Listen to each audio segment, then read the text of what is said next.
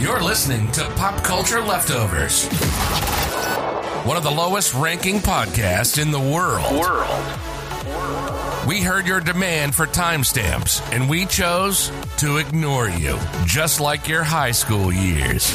You'll see Jake with a tramp stamp before we start using timestamps. Sexy tramp stamp Jake.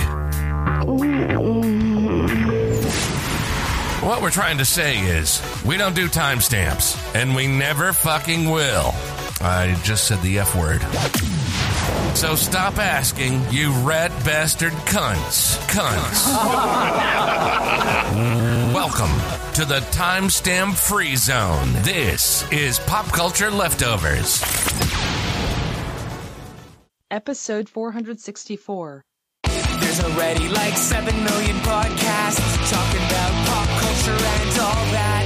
Makes us happy like shooting at a womp rat. But it's all been done before. We don't want to be a copycat. We're the leftovers picking up the scraps dropped by the cool kids. it's a trap. Gonna toss it, gonna taste it. Do we love it? Hey, let's face it, can't erase it. Let's embrace it. Tupperware party. Subculture spill over like a vulture. Carry over counterculture, pushovers, pop culture. Leftovers. And for the uncool kids, what's to say already been said. Leftovers. Pretty sure that the only talent is the band that's singing this. Pop culture leftovers.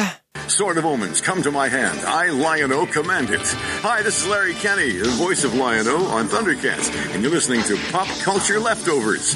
Thunder, thunder, Thundercats. Ho! Hey, welcome to Pop Culture Leftovers, the only podcast that sounds even better the second day after it's been uploaded. I'm Brian. I'm Joe, And, we're, the, leftovers. The intro's not hard. I mean, really, Joe. It's I say the same thing. You just you, you chime in. I'm Joe. We're leftovers, and it's like it's the easiest fucking thing in the world. Yeah, it's not tough. No, it's not. It's pretty fucking easy. How you doing, Joe? I'm doing pretty good. How you doing this week, buddy? Eh, you know, whatever. It's fucking Monday. You know, I don't know. Who knows about how I'm going to be by the end of the week? I'm feeling all right now. Um, you know, uh, tomorrow, big day, big day in entertainment. HBO drops the HBO. HBO Max drops the HBO, becomes Max, Joe. This is, I think this is going to be like one of those events in people's lives. Like, hey, where were you the day Kennedy was shot? Where were you when we landed on the moon? Where were you September 11th, 2001? Where were you when HBO Max went straight to Max? Yeah, just Max. It's the, the name of the Grinch's dog. I think it, they, they changed. Uh, is that true? I don't know. it is true. Yeah, it's true. Yeah, yeah. It tells you how long. I, I- it tells you how long it's been since I watched The Grinch or, or cared or cared about Christmas Fair. You know. Dude, I see every version of that of that flick every Christmas. Ah, Jesus! The original, the Jim Carrey, and now the the new one was that like Illumination or something like that, the animated one. Yeah. Oh my God. Yeah. Jesus. I saw that one in the theater. I think the I, the only reason I, I, went did too. I loved it. It was all right. I saw it. Uh, the only reason I saw it is because Scott Mosier, uh, you know, Kevin Smith's buddy, was working Yes, on it. co-directed yeah. it. Yeah, that's. I wanted to support it because I like Scott Mosier. Anyway, Oh, I love the Smodcast days where him and Kevin would just shoot the shit and Me get into some really fucking wild tangents, you know, Yeah. Tusk not included. yeah, yeah, yeah. So it's going to Max. I think it's dumb. I think uh, I think Max sounds stupid. It, it does, you know, and, and it's like, is it is it really branding that, Yeah. that's causing this? Is is that the issue? It's the name. Yeah, I mean, I don't, guys. It's just it's just streaming. It's just uh, oh, I don't want to get into streaming. Uh, let's not talk about streaming. yeah, let's not start on a downer. Jesus. anyway, ah, we're not alone. Joe, we've got a guest this week. We've got uh, from uh, Podcast Championship Wrestling. We've got Dre Moore. Welcome, Dre.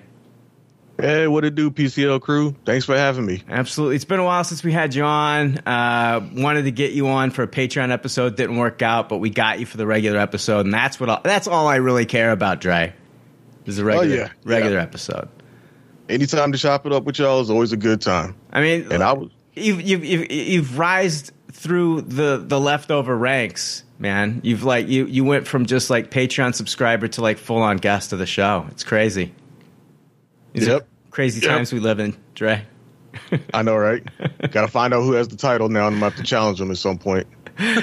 Exactly. Yeah, bringing it back to PCW. How's it, how's the podcast going? Uh, it's going good. It's going good. We um just celebrated one year um a few weeks ago, and we've uh settled into a uh regular cast of hosting of just uh myself, Wayne, and Andrew Doyle. We're the uh, same three you're gonna hear every week, and uh, we got another episode we should be doing this coming soon because WWE is cranking out pay per views this month. They Yeah. just had one uh, earlier this month, and I think they're gonna have another one uh, another week. So, yep, it's all going going steady. I don't, you know, I don't watch wrestling like I did when I was a kid, but uh, I would go to a live event, man. I would. I would probably want to see. Like, I hear a lot of people talking about AEW. I think that's. I would like if AEW came around here, I'd probably want to go see it. That'd be fun. I like going to the live events. I think they're a blast. Yeah, I've heard that. Oddly enough, they WWE was actually in town this past weekend, but I wasn't able to make it because I had prior obligations. But um, we are trying to make it to WrestleMania 40 next year because that's in Philadelphia, which is where Wayne and Andrew are at. They're in that area, Yeah, so we're trying to see if we can make it happen next year. See if we can get to WrestleMania. that would be fucking cool. Yeah, try to get try to get. I don't know. Can you get press passes at like a something like that? That'd be hard. Um, That might- probably, but I would imagine you have to be a press of some significance. Yeah, yeah, you got yeah, yeah. I don't know if we could just walk up there and be like, "Hey, we're three schmucks with a podcast for a year and a half. Can we, uh, can we get some press passes?" Yeah. You got to sell it harder than that. Oh man, I went uh, Saturday. Uh, uh, it was like a month ago. I saw that Bobcat Goldthwait was coming to Peoria Jukebox Comedy Club, so I hit up Jake and my buddy. Uh, Jake and my buddy Dan, I said, "You guys want to go see uh, Bobcat?" And uh, they said, "Yeah." So Saturday went out to the jukebox and uh, saw Bobcat Goldthwait of uh, Police Academy and uh, Police Academy fame. What else? I mean, set the set the Tonight Show uh, on fire. Set that chair on fire Yeah. back in the nineties. Man, I'm I forgot about that. yeah. Oh, I am. T- he talked about it. He talked about that a little bit. Talked about his feud with Jerry Seinfeld. If you don't know about that, look it up. It's funny. Um, but uh, goddamn, it best show I've been to at the jukebox by far, by far. Uh, went, you know, saw. I've been out there, seen some local comics in the past. Uh, went and saw. Uh, uh, Pauly Shore and Dion Cole, and uh, but uh, uh, Jake's been to a lot of shows out there. But uh, you know, I've been I've been to a fair share, but not as many as him. But this is by far the best one I've seen. And uh, God, Bobcat fucking slayed. He fucking slayed. Nice. He's an OG of comedy too. Yeah. Yeah, he is. Oh man, he was he was slaying that night, man. It was really cool. Found out um, he told us where he, he he moved from California to Illinois, so he's living in Illinois. Oh, nice. Yeah, he told us where he, he was cool, and he was like, "Yeah, I'll, I'll be cool. I'll tell you guys where I'm at." And he said he named the town, and I was just like, "Holy shit, that's crazy!" I don't know why the fuck he would move here, but uh, man, he slayed. If if he's ever uh, in your town or city and putting on a putting on a show at a comedy club, go see him. It- it- I'm telling you, man, fantastic fucking show, and um, really enjoyed that. So, um, what's his style like? Is it like bits or stories? stories, a lot of stories, a lot of stories, Nice. and uh, like he's like uh, he's like he's like I got another story for you. Trust me, it's leading somewhere. And then so he would just continue to tell stories. Uh, but uh, man, just fucking hilarious, great energy. Um, the whole night was actually pretty good. They had a host, a second comic, a third comic, and then Bobcat came out, and everybody did a pretty good job. So Yeah, see, that's a good comedy show when you can get a couple of acts Yeah. up there and they can actually keep you going through the whole night. And that's kind of an underrated form of entertainment that I don't think people take advantage of enough is catching comedy shows, whether it's a tour or just somebody at a local club. Yeah, man. I used to go to uh, the Funny Bone out in Springfield. Uh, it's now Donnie B's, but I used to go out to the Funny Bone and just catch, like, you know, just some of the local comics or, uh, you know, like maybe they got a headliner coming out there that I've never seen before. Just go out there and check it out. It's a, I mean, it's just a good way to fucking get those endorphins flowing and get you in a good mood. And I mean, Yeah. you know, get a few drinks in you. And man, I yeah, it's it's uh, definitely a good. You know, if you got if you got a lady, it's a good date night. You know, so yeah, yeah definitely. I mean, my job had a uh, uh, um, an event recently where they, you know, like a company event where they had a something at a comedy club for everybody to come out, you know, see the comic for free or whatever. Unfortunately, I had to cancel. I had to turn them down on it and you know deny or you know say that I wasn't going to be able to make it because oddly enough, I was going to another comedy show that same night. oh yeah, that I had bought tickets for. It was um, it was actually a comedy tour. It was uh, Cedric the Entertainer, D.L. Hughley, DC Young Fly, and uh, who am I missing? Who am I missing? Mike Epps. oh shit, Oh shit! Oh, yeah, fuck. nice. All Oh, four of them on comedy tour, and they were happened to be in town the same night as that company function. So I was like, "Yep, not gonna make y'all because I'm going to that one." Yeah, you're you're seeing like the flagship crew as opposed to like whatever work was gonna have you watch. So Yeah, they Yeah. were fucking hilarious. Oh, I bet. Jesus Christ, all four of them? Hell yeah. no man, he even had a fifth guy whose name I can't remember, but he opened up for him, and even he was funny as hell. Yeah, that's what I like it. So every once in a while you'll get like a really good opener and then from that point on it's like anytime you see that guy on TV or hear about him, you know, it's like you, you you've been introduced to a new comic. Uh, you're a new fan of that comic. So, yeah. Um let's see here. Eh. Oh, uh, we got Yellowstone winners. Yellowstone season five winners. Uh, I'm going to rattle off their names here uh, because I didn't get enough people entering this contest. Uh, so Ryan Bradshaw wins, Alfredo Tostado wins, and Brandon Olson wins. And Joe, you win because nobody else fucking entered, and I win because nobody else fucking entered. So we're gonna get copies of Yellowstone season five, and you can just give it away to a fucking relative. I'm gonna give it to my parents for Christmas. Merry Christmas. Merry Christmas, Bill and Wendy. Enjoy. Winner by default. Yeah. Always feels good. Hmm. Joe, we had a uh, we had a, a possible new sponsor reach out to us. I sent you the email today. Oh yes. Yeah, what is it for pet? Uh, was it for like animal, like cat, dog joint cream? Yeah, something like that. kind of like a like Joe Namath's Flexall 454 or whatever the fuck he's fucking. right. Here's the thing, I Joe, I'm not going to respond to the email. Like, eh, yeah, hold on, where where is this? Do you do you have it pulled up on your? Uh, I'm pulling it up right now. Yeah. Okay. Yeah, I got it. Go ahead and read it. Uh, it's, hi. Do you want me to start like the whole thing? Eh, yeah, fuck it, I'll do it then, Joe. Jesus Christ. I just wasn't sure if you wanted me to name bomb the guy at the beginning as well. Sure, I'm Pieter. Hi. I'm Pieter, Yeah. affiliate Hi, I'm manager. Pieter, Yeah, are affiliate we are we, are we reading this in unison? What's going Are on we? here? Is that what's happening? yeah. It's all yours, buddy. All right. I'm Pieter, affiliate manager at Your 10K, and I wanted to reach out to say that I love your content and would be interested in collaborating. I'm sure he loves our content, Joe. I'm sure he's a huge fan.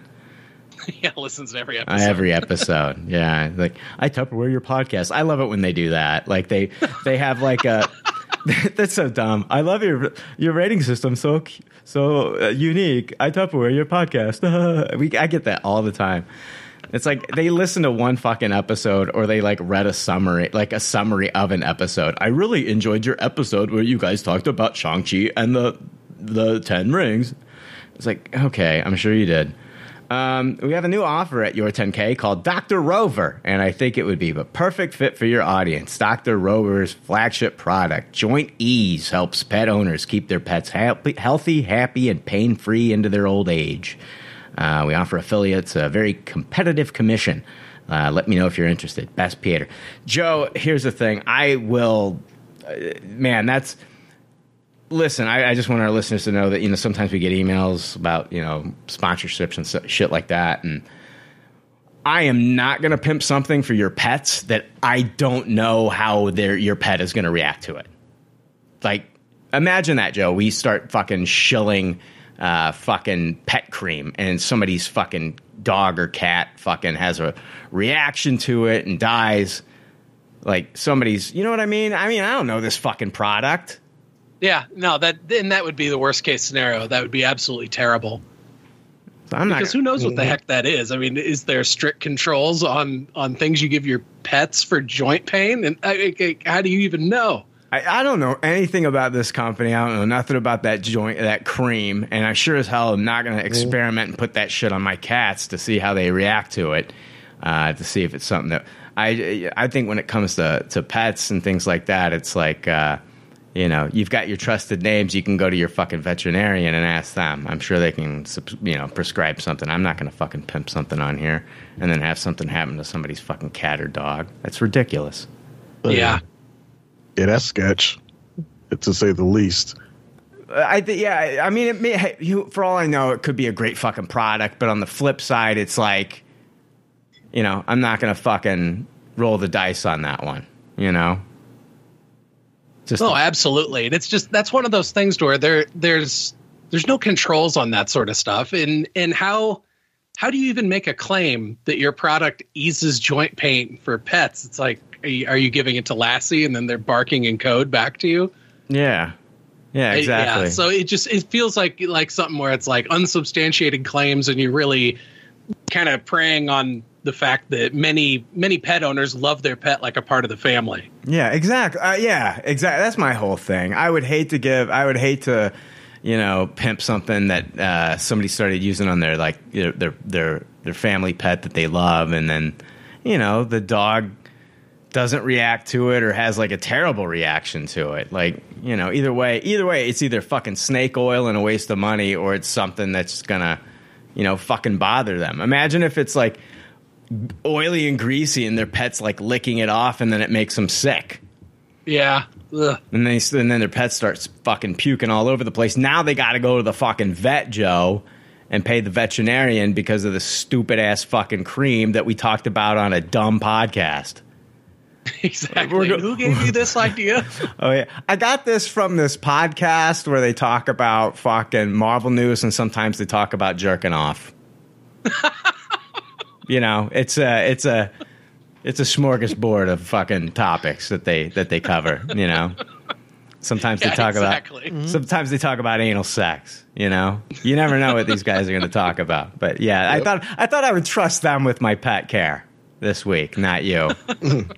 Yeah, why aren't we getting lube sponsors yet? What the fuck? You know, shit. With all the fuck, we should have uh, Analese be one of our fucking uh, sponsors for crying out loud. Yep. From flicking the bean to anal cream. Exactly. covered. We got you covered. We're, we're your one stop shop for wherever what you what, what you want to do with your penis. whatever, whatever it may be. Whatever you got, whatever you got planned for your dick. Come on over to PCL. We'll talk about Marvel and DC, and then you know whatever the fuck. Uh, I, so I was, I was in, uh, I was in line at the at the grocery store, Joe, uh, Dre, and uh, I was wearing my. It's a, it's a, I got a Jujutsu Kaisen T-shirt, and all it says is Jujitsu High School on it, and it looks like just looks like like a high school team, but it says Jujitsu High School on it. And the guy in front of me, manly guy, looks at my shirt, and then he's like, uh, "Oh yeah, you you uh, you you're in jujitsu." Oh God. Yeah. so, so anyway, listen, it's an anime, guys, and it's about these, you know, it's about these, uh, you know, younger kids that fucking join like this uh, organization where they go out kill demons and shit. Has nothing to do with the with the with the uh, martial arts jujitsu. It's not even spelled the same. It's not even spelled the same. but me being at a grocery store with this manly man asking me about jujitsu, uh, I'm not going to get into the fact that, oh no, this is an, hi, this is an anime about, you know, kids going around killing demons. I just rolled with it. Yeah, man, I'm in jujitsu. Got my purple belt last week. Yeah, no, I, I so I, I just I fucking on my my brother in law uh, actually owns a jiu jitsu uh, Brazilian jiu-jitsu studio, and I've gone out there before, and you know you know fucked around with a little bit of boxing. I haven't done any jiu-jitsu, but I just I was like, yeah, I go to the strength academy. I do I do jiu-jitsu, whatever. I just fucking rolled with it. I was not about to fucking embarrass myself in front of this, you know, a real man, Joe. You know, I You should have you should have went full in explaining it, explaining the plot line in detail. I yeah, I would have this guy. I would have lost him within five seconds. And that's the humor to me. I, I no, I would have this, lost. this, this guy just regrets that he mentioned your shirt. I know that's. I did not want to go there. It was. Uh, it was. I, I. I see it going super embarrassing, and I didn't want that interaction. Oh, see, that's when you flip it on him. See, when he doesn't understand it, then you look down on him like he's the uncultured one. like, have you not heard of this? Expand your horizons, you uncultured swine, and then just walk off. You watch cartoons? What the fuck, dude? And then he puts me in a rear naked choke, and I fucking pass out. I'm fucking laid out in the in the uh, Aldi grocery store. Anyway, yeah. So Dude, I was I have a t-shirt story. I was wearing my Sweet Home Alabama shirt over the weekend that Stephen Farshid gave me at C2E2 and my sister from like 50 feet away was like, "Is that a Sweet Home Alabama shirt?" And I'm like, "Oh, I feel so seen." First person who's correctly identified it. that's sad, Joe. I was just gonna say, oddly enough, last time I was here, we talked about Reese Witherspoon. Oh, that's awesome. Oh man, I like that meme. It's uh, Reese Witherspoon, Reese without her spoon. You know,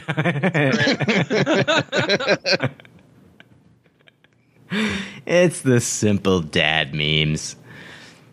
Anyway, I was thinking of like, uh, and I I, sh- I was going to ask you guys early in the week, and I I just totally forgot. But I was thinking about you know like they we're going to be talking about reboots uh, one, uh, this week with uh, White Men Can't Jump came out on Hulu. We're going to be talking about it here in a little bit. But uh, I was thinking like, what is a reboot that needs to be made that should be made? Like they they haven't rebooted it yet, but it's ripe for a reboot. And like, who would you cast? Because I still think like for as much as people say we don't need reboots, I'll be honest with you. I loved the new Planet of the Apes reboots that came out. And you know, I, I not to say that I'm not a fan of the of the 60s and 70s stuff. I've watched it all. I've watched the 1968 movie. I've watched Underneath the Planet of the Apes, Return of the Planet of the Apes. I've watched all the movies. I watched the television series. I I loved those. I even read the uh, the Boom Studios comic books that were kind of set in the same you know world that the '60s kind of established. So I'm a big fan of Planet of the Apes, and I was worried about the reboots. You know, I'm not talking about the Tim Burton. I, yes, I realize that was made, but I'm talking about the new ones, like with the with the the first one and then the two uh, that Matt Reeves directed. Um, and I think that they were ripe for it. I was thinking about like you know, for as much as people are like, ah, why do you stop remaking stuff and blah blah blah blah blah. I was still thinking there are still some, you know, uh, movies or TV shows that I think are ripe for a reboot. I think there's definitely ones that you should never touch. Back to the Future being one of them. Um, But let me throw this out there. I don't know if you guys have seen this movie, but uh, John Carpenter's They Live, Roddy Roddy Piper. Oh yeah. I was thinking if they rebooted it, uh, yeah, Roddy Roddy Piper, Keith David, if they rebooted it, listen to this: get another wrestler in there, get John Cena. John Cena and Terry Crews. Terry Crews takes on the Keith David role. Oh fuck yeah, John dude. That Cena- would be awesome. Right? Am I not right? And you keep the same like fucking like you know that uh, that what do they have like that kind of like uh, bluesy music playing in the background and all that. You keep it all there. I mean, just I I, I think it would be fantastic. John Cena and those black glasses. See, I'm not familiar with They Live. So was it more of like a horror comedy type film? It was a sci-fi political thriller. It was and, and it did have horror like somewhat horror elements in it. It was. uh Okay. Basically it was uh, Roddy Roddy Piper. Uh, Piper played like a construction worker, and uh, one of the construction sites that they're on, there's this house, and it's got a box of these these sunglasses. He eventually puts these sunglasses on, and when he puts them on, he sees like these secret messages that are on billboards or in newspapers and it says stuff like obey it says stuff like stuff that stuff like little reminders uh, of like how humans should act. Um, and it's basically we've been invaded by aliens unbeknownst to us and they've taken on like they look like us. They but when you put these glasses on you can see who the real aliens are and so ah. there's a scene where he fucking goes into a bank and he's like, you know, I came here to kick ass and chew bubble gum and I'm all out of bubble gum. And then he just starts blowing away tellers that are fucking aliens and the security guard that's a fucking alien and like an old woman who's a fucking alien. But everybody just sees an old woman. You know, it's it's it's a fucking incredible movie. And Okay, I could see that now. Okay, with that description, yeah, I, I could see John Cena doing something like that. I can see him. Yeah, and there's like- there's like- how you spin it. there's like a there's like a there's like a there's a point in the movie where Roddy Roddy Piper is trying to get Keith David to put on the glasses to show him, and they have like this bare knuckle fist fight in a back alley. I swear that lasts like nine ten minutes. Just it just goes and goes. It's and he's epic. he's performing wrestling moves on him. He's punching him, and they're going back and forth, back and forth, back and forth, and it is fuck. And both these guys are tired by the end. It is fucking incredible, and uh, man, to recreate that and do that in a different way, I think I think they live is ripe for a fucking reboot. Yeah, in the right hands, that would be amazing to see redone in current day. Yeah, yeah. I could see it. Do you guys have any? Can you think of any off the top of your head? Ooh, 'Cause I don't know who I would cast in it, but if just thinking off the top of my head, a property that I think could work for a reboot.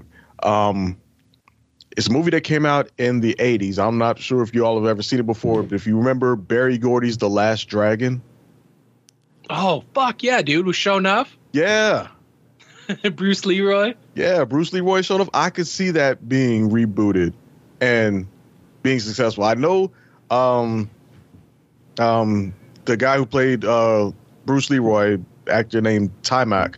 Um, I know he's tried to get something off the ground in years past with no success. Um, but yeah, something like that, I could see being redone now. Maybe even, maybe even redone as like an animated series or something, or as Yeah. an anime, and give it maybe a little bit more lore. Maybe put some, uh, give some explanation behind the glow or something of that. I could see it working Isn't if that- done right. Isn't that what they did with Black Dynamite? Didn't they just have like? Did they have the movie first and then the anime? No, the, yeah, the movie came out first. Yeah. and then they got the animated series on uh, on Adult Swim. Yeah, yeah, same like same, pretty much like you know, Jai, uh, what's his name? Uh, Michael Jai White. Michael Jai White came back Yep. and, and voiced the character. Oh my god! If you haven't seen that movie, oh my, Oh, Black Dynamite is a classic. It's a modern classic. You can't make that movie today, but my god, it is fucking great. Oh, it's so fucking Yeah. good. It- it's such a it's such a well done parody of Yeah. those black exploitation films from Oh. the seventies. It really is. I would say another one that I, that that could easily be rebooted and, and make a fuck ton of cash would be Arachnophobia. Oh, for sure. Yep. I Fear of wouldn't be there, spiders but never goes away. I wouldn't be there, but yep, it could work. I would be there. Oh man, spiders are creepy as shit, man. Oh my god. Oh, that'd be great. That'd be great if they rebooted Arachnophobia. I thought that they were talking about that at one time. Bringing They back. They probably were. They probably were. It probably fell out or something. But uh, yeah. Anyway, Joe, can you think of any? yeah, I don't know who I'd cast in it, but I'd like to see a reboot of Tango and Cash. I think that's just a fu- such a fun storyline. Oh my god. Tango and Cash. Yeah, who would you get for a new Tango and Cash? Hmm. Hmm. Because they somebody- both got to be able to hold their own in a fight. You need one of them to be the good straight man, and the other one to be more comedic. But they both need to be lovable and badass. For the Kurt Russell one, I'd get Chris Pratt easily. I was just about to say Yeah, Chris that's- Pratt would probably be Hollywood's first choice. Yeah, yeah. I think you got to go with Pratt. And I, I, I, with the, with the Stallone one, I mean, he played the more kind of like straight laced character. Remember, he was kind of like, Yeah. Mm-hmm. yeah. I'm trying to think of like who would be a good one. Uh, we just mentioned him not so long ago, but John Cena might not be a bad idea. He's not a bad. Ca- that's not bad at all, man. That's not bad at all, really. I know The Rock would come in and just be The Rock, but he could Yeah. probably do it too. Yeah, yeah, he would basically be the Rock, but the Rock can do comedy. I would. I And would. John John Cena do. could play the goofball character too in that though over Chris Pratt. I would get Mark Wahlberg. Mark Wahlberg and and uh, Chris Pratt. Yeah, I that think could work. I think it would be a Oh. fun movie, man. Yeah, I could see that. Yeah, Tango and Oh my Cash. gosh, who's playing Mark Wahlberg's sister? Mm. I don't know, Joe. I don't know. Mm, I know I can't think of anybody right off the top of my head either. Yeah. Anyway, let's see here. You guys ready to jump into good pop, bad pop this week? Let's do it. Yep. It's time for more leftover reviews with Good Pop, Bad Pop. Good pop, bad pop is where we talk about the things in the previous weekend or weeks that we either watched or read. Sometimes we rate these things, and if this is your first time listening, we'd like you to be familiar with our rating system. The rating system is simple. If the leftovers don't like something, they toss it. If they do like something, they suggest you taste it. And if it's brilliant, it gets a Tupperware rating. If all the leftovers love it, then it gets the pinnacle of success, a Tupperware party. All right, uh, talking about uh, Fast X or Fast 10, whatever you want to fucking call it. Over many missions and against impossible odds, Dom Toretto and his family have outsmarted and outdriven every foe in their path. Now they must confront the most lethal opponent they've ever faced. Fueled by revenge, a terrifying threat emerges from the shadows of the past to shatter Dom's world and destroy everything and everyone he loves. Uh, it's directed by Louis Leterrier from a screenplay from Dan Mazeau and Justin Lin, who also co wrote the story with Zach Dean. Uh, it is the sequel to F9, the 10th installment, and the 11th installment overall in the Fast and Furious franchise. Uh, it stars Vin Diesel as uh, Dominic Toretto. Uh, also, Michelle Rodriguez, Tyrese Gibson, uh, Chris Ludacris Bridges, John Cena, Nath- uh, Nathalie Emmanuel Jordana Brewster, Sung Kang, Scott Eastwood, Daniela Melchior, Alan Ritchson, Helen Mirren, Brie Larson, Rita Moreno, Jason Statham, Jason Momoa, and Charlize Theron. And um, yeah, uh, I, I I was kind of like I I had watched. I remember I watched the first three when they came out, and then I just dropped off the Fast franchise. And um, everybody was saying like these movies are different. They've changed. You should you should watch these. And so I'd say uh, a few years ago they started to in in anticipation of releasing um, F nine, I think it was, they started to re-release these movies in the theater at AMC theaters. Not not just AMC. I think at, uh, at a bunch of different theaters, and all you had to do is they they would give out a code every week, and then you'd enter the code in, and you could watch these movies for free. In, at the theater, and so I started to go back from from Fast and Furious one and go to the theater and watch all these movies in the theater, and I had such a blast uh, until I got to F8, uh, which I wasn't the biggest fan of. And then I think I really did not like F9. Um, and, uh, but I was still looking forward to this one. You got uh, Jason Momoa as the villain here in this one. This movie kind of ties directly into Fast Five, which is one of my favorite Fast movies. I would say Fast Seven's my favorite, followed then by Fast Five, and then I, you know, uh, you know, the first three I love as well.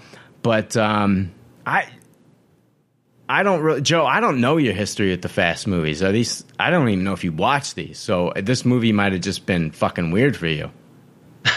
no, I've seen all of them. Uh, I remember seeing the first one when it first came out, and and I thought it was fun. You know, it's it's it's basically Point Break with cars, uh, but but really cool. You know, and, and it got me excited about high end cars and stuff. I mean, the movie did what it needed to do. It was entertaining, and then I didn't see any of the rest of them for a while. And then randomly on Scene It Cast, they had me review the Tokyo Drift, and so I went into that not knowing what the fuck was going on and and then eventually, leading up to Fast Nine, I watched all the rest of them. I just bought like a box set on digital that had like the whole collection and binged through all of them and had a, a lot of fun with, with with a lot of them. I really liked five and seven as well. Um, I I enjoyed eight. I think more than you did. I thought nine was a bit of a disappointment. Uh, so I haven't seen a ton of them in the theater. I think nine was probably the only one that I actually saw in the theater. Um, but you know, I mean, hit or miss. Some of them work better for me than others, but I think as far as action movies go, they're really solid, and the the the effects and the stunts in them are always top notch. Yeah, and then Dre, you had planned on seeing this regardless if you were going to be on the episode or not. Actually, this one I was not planning to see. Oh, really? Yeah, I was actually was not because uh, for me, the Fast franchise has been one of my favorite franchises overall. Like I've seen all of them in theaters except for three. The three I missed in theaters, and I three is my least favorite out of all of them, probably so far. That I, I did not like that one at all. And I'll, people can argue with me all they want. Three sucked, and there's a reason why they backed up the Brinks truck to bring back the original cast for four onwards. So there's that. But nah, I'm I'm pretty much in sync with you for most of the movies. Fast Five was my favorite. Seven is one of my favorites. Eight and nine I really did not care for at all, especially nine. Also, nine is probably my second least favorite after three. And after that, I really I was so down on nine that I kind of had lost interest in the franchise and was gonna skip ten. This one was being announced, and I was like, it's it's too much. They should have ended it at seven. That was the perfect ending. Eight and nine have been lackluster. I didn't have the same hype and anticipation for ten, and I was perfectly content to just wait for it to hit streaming until you invited me on, and then I was like, okay, well, I'll go see it. Okay, that being said, I want to know like it was this a return to form? Did Dre, did you did you like Fast and Furious 10? Did you like F10? Dude, I absolutely fucking loved this movie. I'm giving this one an, a Tupperware. I I'm surprised at how much I enjoyed it. Like obviously this is a turn your brain off movie and you just go in there and just go along for the for the ride forgive the pun. But yeah, everything I won't say everything about it worked, but it absolutely kept me entertained from start to finish. I mean, the stunts, yeah, they're over the top, but that's what you expect. Jason Momoa was surprisingly entertaining for to me because and I appreciated the way he subverted your expectations for his character. Like you see him in the trailers, you're expecting he's going to be this, you know, ultra macho alpha male type guy, and he subverts that all the way and is really one of the funniest parts in this whole movie. As as far as just every time he's on screen, he just chews up the scene. It's just hilarious, and yeah, it, it actually. It again, I'm surprised how much I enjoyed it because when I went in there, I was just like, "All right, let's see what they're to do here." And once it got going, man, I was in it. And this one, as as opposed to nine, one of the other things that I think this movie did well is it did a good job at being self aware and being meta without being as overtly over the top meta like they did in Fast Nine. Like, for example, um, as this franchise has gone on and gotten more over the top, people have made jokes about, you know, what are they going to do next? What are they going to do next? And the joke going into nine was that, well, I guess they're going to go to space. And then what happens in nine? Sure enough, they did that, which was meta, but it was also over the top. This one, I won't say what they did specifically because I don't want to spoil it for anybody, but they did one thing in this movie that was real meta. If you're one of those people who's like, is in tune with the franchise and you know is in tune with like the conversations that happen around this franchise they did do something in this movie that was very meta, but it was much more subtle. And it was like one of those things where if you don't, if you didn't, if you weren't paying attention, you could have missed it. But I caught it, and I really appreciated that. And and also, and there's also been speculation about you know where it could go from here. And I'm back in. I'm here for it now. Yeah, I'll uh, piggyback your uh, thoughts here. I I fucking loved it. I told Jake when I saw him, I said, "Dude, they they've they've done it. They've they've done it." I I, I mean, it's the last one. I think John Cena was like a bland villain. He had no personality. They brought him back for this one, but they brought him back in a hero type of role, and his personality was it was like the John Cena that you would expect, you know. And uh, he was fun to watch, and they really made you care about the character this time. He spends a lot of the movie kind of like looking over Dom's son in this movie, and I love the dynamic between him and the kid. And uh, I like how the group was pretty much separated throughout the entire movie. You had different groups that you were following throughout the film. Um, they brought back a lot of characters. I'm not going to get into some of the the the major like some of the some of the some of this like there's some there's some there's some cameos that haven't been really like you know they haven't they, i don't want to spoil some of the cameos but man there's there's some characters that come back in this one and, and it's it's there's some fist pump, pumping moments when you see them on the screen again. I thought uh, i thought alan ritchson is a great addition to the cast. I, you know I, i'm a big fan of alan ritchson. I have been for years and he was fantastic. Um, I loved seeing him in this role, and uh, this is kind of like the uh, Empire Strikes Back of the, you know these these last two Fast movies. I know that you know Vin Diesel's wanting to make a third, but I, we'll see if that happens. I, I'm not going to keep my fingers crossed, but uh, I uh, I thought the director did a great job. You know, coming in because Justin Lin left production two weeks after they started, and they just kind of dropped this on Louis uh, uh, Louis Leterrier, and he, I think he fucking killed it. I think the action was incredible. They got the same cinematographer that they had for Fast Five because this movie directly ties in the, into that movie. You've got Jason Momoa playing Dante Reyes, uh, who's the son of uh, Hernan Reyes from uh, Fast Five, and. Uh, yeah, Jason Momoa killed it, man. Way over the top, really funny, and just the kind of silly but also imposing villain that you kind of want to see here. Very over the top, but very fun. I was never bored like you, Dre. Not throughout the entire movie. It just kept me entertained the entire time. I, I like. I, I. It didn't matter which storyline you jumped to. I was. I was entertained. Whether you were watching Letty and Charlize Theron, whether you were watching, um, you know, uh, Ludacris and Tyrese. Tyrese was great in this movie. They really let him shine. He's his comedy kills. I mean, I'm not a big fan of his in the other in other stuff like the Transformers when he was in that, and you know. Mm-hmm. But man, when when he plays Roman, he's he's one of my he's one of my favorite characters in the franchise.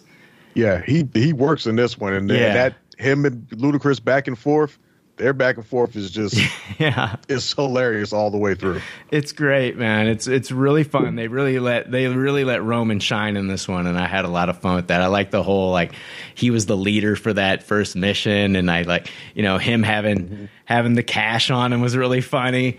Um, right. I, you know, and then Jason Statham shows up, and it's it's I, I, I enjoy seeing him. He didn't have a lot to do in this one, but I enjoyed seeing him.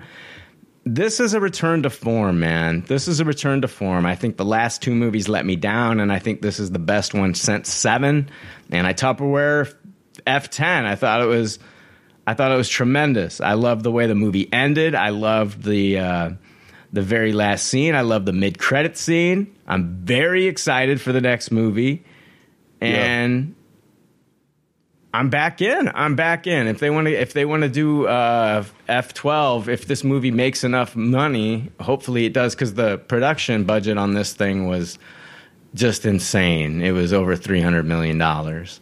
So they've got to Yeah. make a they, Wow. And the domestic box office this weekend was not good. It was 67 million. Uh, They've made over 200 million, maybe 250 worldwide, but uh, and I don't know if there's a lot of competition uh, this weekend. Maybe probably uh, Little Mermaid is that coming out this weekend?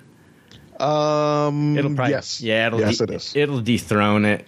Um, but um, hope I don't know. I, at least we're getting at least we're getting the eleventh movie.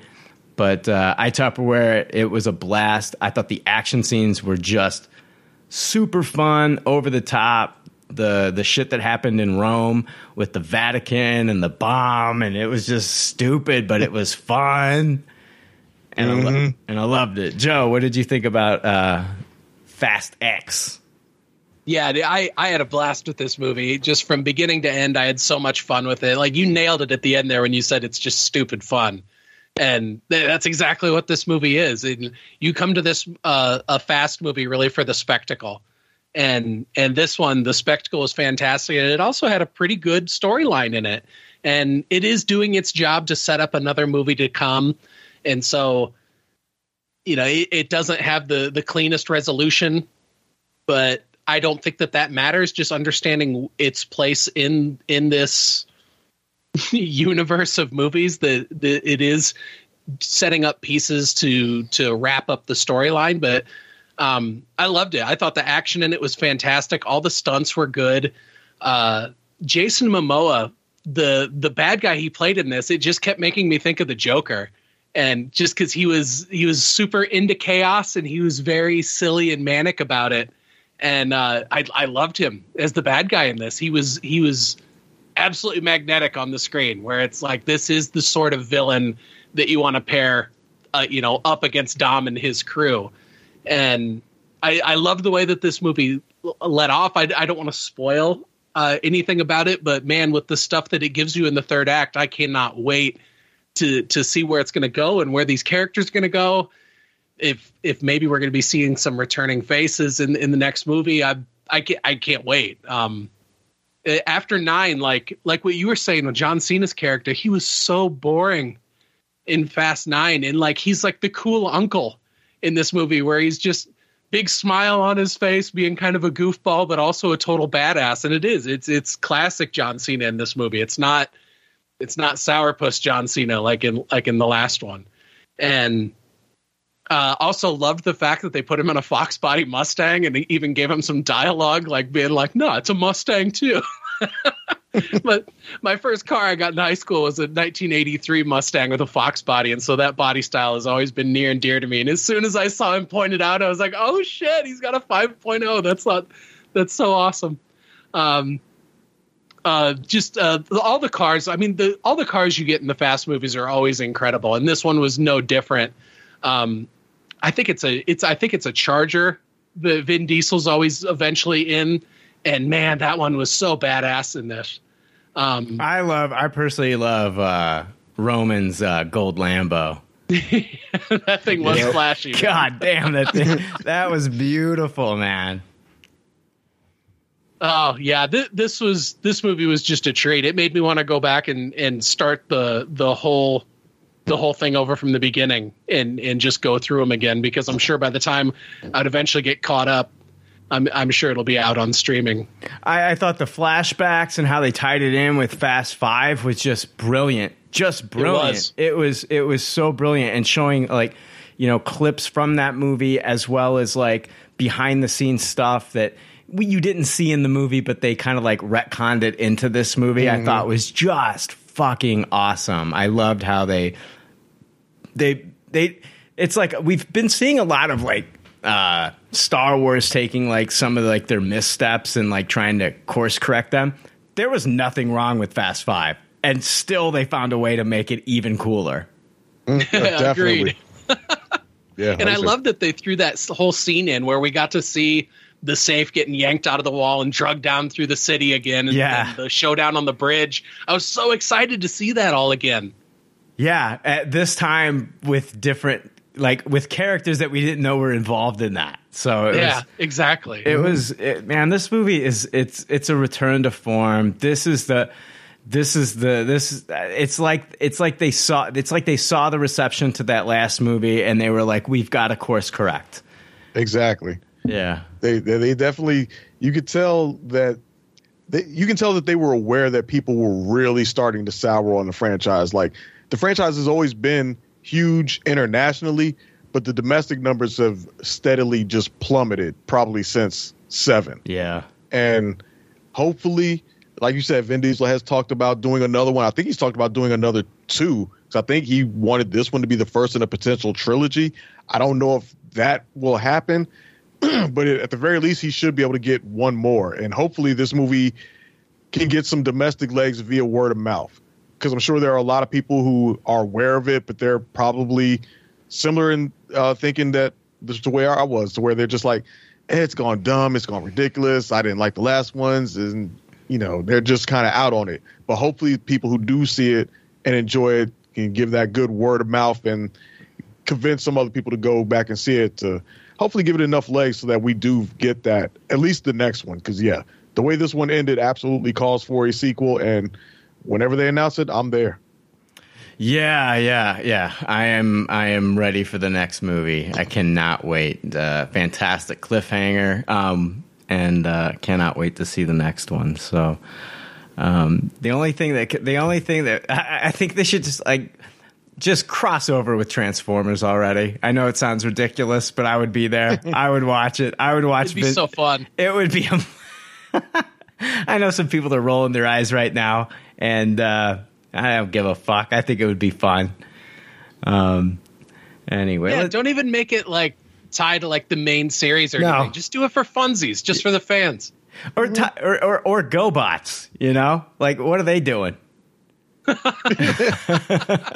Hey, they ain't doing shit. You see ridiculous crossovers all the freaking time. Why not? Go for it. Hell, make it an animated thing. Who Yeah. cares? I don't give a shit. Um, let's talk about uh, Still, a Michael J. Fox movie that's dropped on Apple TV Plus. Uh, the film, which incorporates documentary, archival, and scripted elements, recounts Fox's extraordinary story in his own words: the improbable tale of an undersized kid from a Canadian Army base who rose to the heights of stardom in 1980s Hollywood. Uh, the account of Fox's public life, full of nostalgic thrills and cinematic gloss, unspools along his never, be, never before seen private journey, including the years that followed his diagnosis at 29 with Parkinson's disease. Intimate and honest and produced with unprecedented, unprecedented access to Fox and his family. The film chronicles Fox's personal and professional triumphs and travails and explores what happens when an incurable optimist confronts an incurable disease uh, with a mix of adventure and romance, comedy and drama. Watching the film feels like, well, a Michael J. Fox movie. And uh, I, I watched uh, still a Michael J. Fox movie this week, and uh, uh, powerful fucking movie, man. Um, you know, I knew a little bit about Michael J. Fox going into this one. I knew that, like, you know, he didn't uh, he didn't finish high school to to pursue his uh, his acting, and I knew that. Uh, he admitted, like, I think he used to smoke like two, three packs of cigarettes a day. He was like a heavy chain smoker at one time. Um, Wow. but uh, um, a lot of the stuff I did not know. I did not know about his father and uh, you know um, and that relationship that he had growing up. And I, I you know, I knew that he had been, done some small things before Family Ties, but I didn't know that he was kind of like on his like last legs and uh, selling off his personal um, uh, possessions to to stay out there for like one last go at it. And Family Ties was kind of like it was like that last, you know, hail mary if he's going to make it, you know, in Hollywood. And uh, that that show um, was a big part of my childhood. Like when I think of like, you know, what now is classic TV that I was raised on uh, Family Ties was like one of those shows that I would watch when I was a kid, and it was his show. And they were talking about how it was originally going to be about the parents, um, and it was going to be their show. And then what happens? Like this young Michael J. Fox, he's just so, you know, magnetic and charismatic and perfect comedic comedic timing comes onto the scene and it becomes his show. Kind of like with Family Matters with Jaleel White, like that he wasn't even in the first episode of Family Matters. He like saved that show from cancellation. And Michael J. Fox was like he was the star of that show.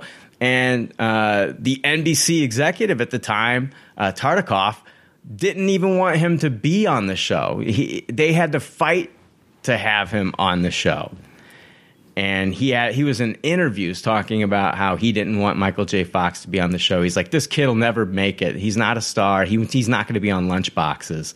And then there's a clip in this where Tartikoff pulls out a Michael J. Fox lunchbox signed to him from Michael J. Fox, kind of like a kind of like you were wrong about me, and you know you're eating crow now.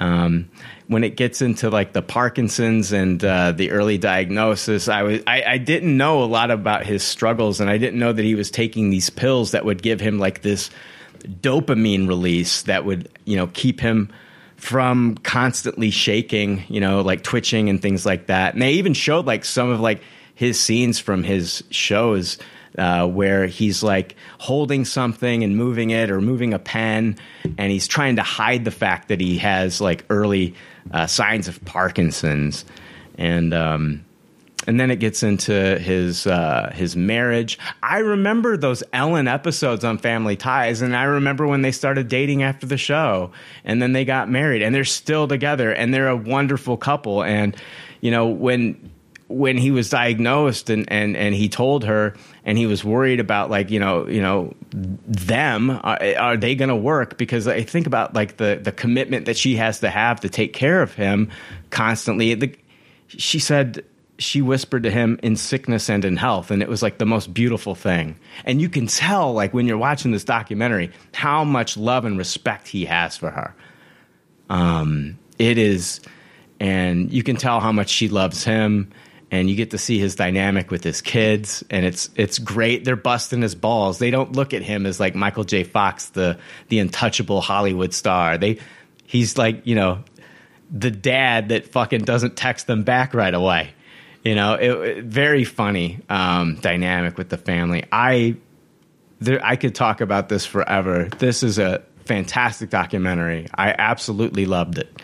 Um, it is an absolute Tupperware. Michael J. Fox is uh, just a uh, he is a if you're from Canada, he's a Canadian treasure. He really is an amazing actor. And uh, man, Back to the Future is still one of my favorite movies of all time. Uh, Family Ties was just a great, just like a like one of those fucking touchstone comedies when I was a kid. It was just that was that was one of those shows that I had to watch every week. Um, yeah, this is uh, this is an incredible documentary, and I'm glad that he made it. And he does all the voiceover throughout the the entire thing. Um, there's they so they show a lot of like what he has to do in order to kind of like just go throughout his day to day. Like he sees somebody for physical therapy. They show him walking and falling down. Um, they show X-rays of like when he's fallen down and he's broken bones, and they've got to put pins in his body for him to heal. Like this guy, he's constantly fighting. He's constantly fighting every day. He's fighting this disease. He's trying to live his life. He's still trying to live his life. And he's like, "Don't feel sorry for me. Don't look at me and feel sorry for me." And it was like it was one of those things when I was watching this movie and I was watching him fall down. I wasn't I wasn't feeling sorry for him in that moment. I was like, "Oh my god, this guy is this guy's a badass to take this on." And uh it made me look at it completely different because I think when we first heard about the diagnosis and when you see him now, you look at him and you're like, "Oh my god, that's terrible." And it is. I, I don't wish this upon anybody, but it's like what you do with it he can't overcome this. He's got to live with it. But it's like how he's handling it. And he's handling it like a fucking badass. Um, and I Tupperware this documentary. Um, Joe, what did you think about Still, a Michael J. Fox movie? Oh yeah, I loved this. This was a very powerful documentary, and it it was very moving. Uh, I, I similar to you, I, I grew up watching Family Ties, and and Back to the Future is, I mean, to this day, it's still one of my go tos. Um, I didn't know that he had been diagnosed with this at 29. That was very eye opening to me. And then he went for so long with only his family knowing about it. And the part in the documentary where where he's talking about how he would just be popping these pills to suppress the tremors, he'd just be popping them like they were Smarties. And and he would he would work it out so that he would take one before they would do a scene and and he had some strategies on how to work with it to where he realized if his body was at rest that's really where a tremor would start in and so if he had something that he could just fidget with it would it would kind of work to to suppress it. And so, yeah, it showed like this montage of all these scenes where he's like either checking a watch, fiddling with a pen. He just would find some sort of way to naturally work it into what his character was doing, where until it's actually pointed out to you, you don't even notice that stuff. You know, it's just part of just a person being a person. And the way that he worked it into that, I thought was really, really smart. And and it was very brave of him to just carry on and be like, I I have to keep working. This is who I am. This is what I do. And I don't want anybody to know about this and look at me any differently. And so he kept it to himself for the longest time. Um, the other thing about this documentary, I thought it was put together and edited in a really, really clever way. That it pulls so much stock footage of him from just different roles, dropping different lines, other characters in properties that he was in, dropping lines that like reference subject matter, what's going on in the documentary. Really, really smart the way it's all edited together. And also they poured they pulled a lot of score over. Um, the Back to the Future score in this that they used a very, very good effect. Um, I, I had no idea about about his marriage and his family life and all that. And I mean, what what a wonderful relationship that that him and his wife have, and this beautiful family that they've created together. And you can just feel the the love in that family. And and kind of like what you were saying, Brian, when when when I first heard about Michael J. Fox being diagnosed with Parkinson's, it, it was to feel sad about it, and that's okay to to feel sad about that going on. But when he says in the documentary, like, "Don't don't pity me," that that's the only thing that would make me feel bad, is if people felt bad for me about this, and he is handling it in in a very very fantastic way. I mean, think about that, man. That, think about that. Walking is like what a challenge that is. Like, look at what he goes through, man. Like, there, Yeah. you cannot deny his fucking mental fortitude at taking this on every day. You cannot deny, like, this guy is a fucking fighter. absolutely a fighter. I mean, to to to deal with that level of hardship, to where it's like you trying to make your body do something. Your brain is telling your limb to do this action that you've done thousands of times over, and you should be able to do, but that connection just doesn't get through. And and how it'll work on him, where he'll be walking, and then all of a sudden his leg will just lock up, and just down he goes. And and to ha- he's got to have that fighter's spirit to be like, you know what, I'm not going to. I'm not going to pound my fists in the ground and say why me why why does this happen all the time I'm just going to get up and I'm going to just keep going and this was this was a beautiful documentary it's powerful it's beautiful If if you love Michael J Fox which I, I think the vast majority of the people in the world that have like experienced his his art if you've watched Back to the Future I how, how can you not love Michael J. Fox? It was part of his his appeal. Is the the guy is just so fucking charming and so lovable. In and even in his old age now, and seeing him in this state, it, it's still there, man. I mean, the guy is just he's still just got this absolute energy about him, and it hasn't been diminished one bit. This was. I fucking loved Fast X, News, an amazing thing to see in the theater. But this documentary was my favorite thing we watched this week. Yeah. And if if you have Apple TV Plus, this is something you should not sleep on. You should you should watch it. It's it's beautiful. Don't get absolute Tupperware for me. Don't get upset because we're not mentioning his entire filmography. Yeah, I love Teen Wolf. Yeah, I love Frighteners. I mean, I mean, Frighteners is so fucking good. Yeah. Underrated movie. underrated movie. I fucking love Frighteners. Um, the Peter Jackson movie too, isn't it? yes. Uh, you know, Doc Hollywood. I remember watching Doc Hollywood. Yeah, Doc Hollywood. we watched that. what was it? Uh, eighth grade field trip. We watched that on the charter buses on the way back, and uh, there's a scene where a girl gets out of the water. And you see, you see her First bare. thing I was gonna say. Yeah. You were in what grade? And you got to see full frontal on a school trip. yeah, eighth grade, and we got, and we were just like, yeah. So, you know, You got to remember, it was the 80s back then, or late 80s, early 90s. They adults didn't give a fuck about kids back then. right, right, right, exactly. so, yeah. Well, hey, Dre, what did you think about uh, Still? Um, yeah, I echo everything you guys said. This thing is an absolute Tupperware. Um, it was a beautiful film, and this film is everything that Michael J. Fox is to his fans. It's it's sweet, it's endearing, funny, and it's honest. Like everything that you all you guys have already mentioned. He does not hide the disease at all in this film. There's the scene in the beginning where he um him and his uh his uh, physical trainer are walking past a lady and they greet each other and say hello. And then as he turns to say hello back and then down he goes. You know he doesn't hide that. It's right there in the film for you to see it. And you know he he keeps it he keeps it real the entire way through.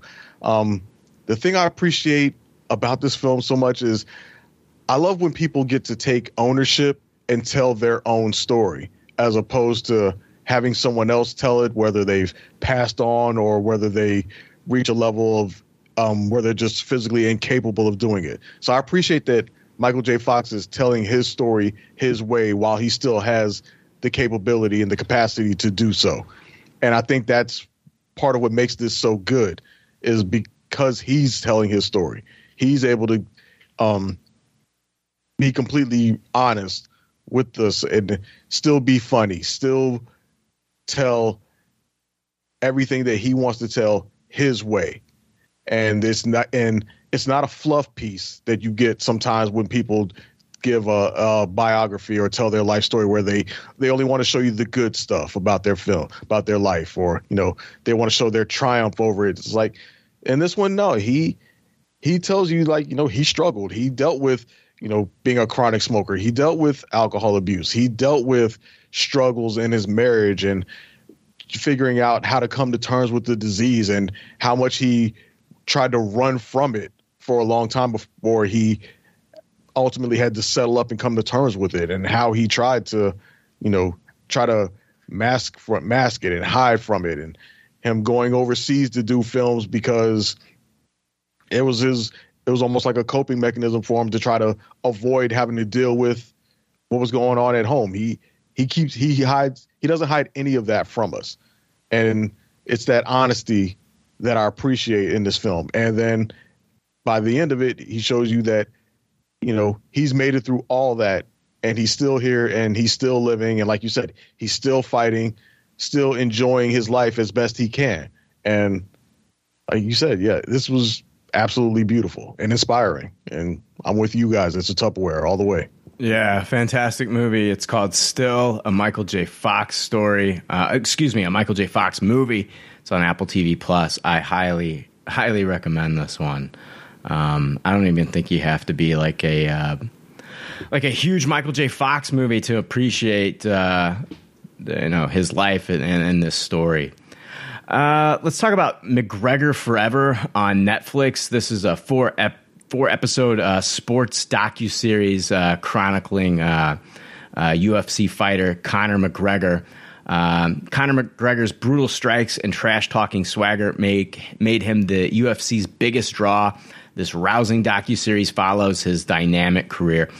I uh, I used to watch the UFC a lot back in the day, man. I had a I had a buddy uh, who would get all the fights, and I'd go over there and watch uh, the pay per views and then uh, those stopped, and so I stopped watching. But I used to watch The Ultimate Fighter. I used to watch uh, all the UFC fights back in the day. Um, never, I didn't get into the, into this uh, Conor McGregor guy uh, until I, I, I, didn't really know a lot about him. I, I, knew the name, but I didn't know anything about him until I watched this docu series.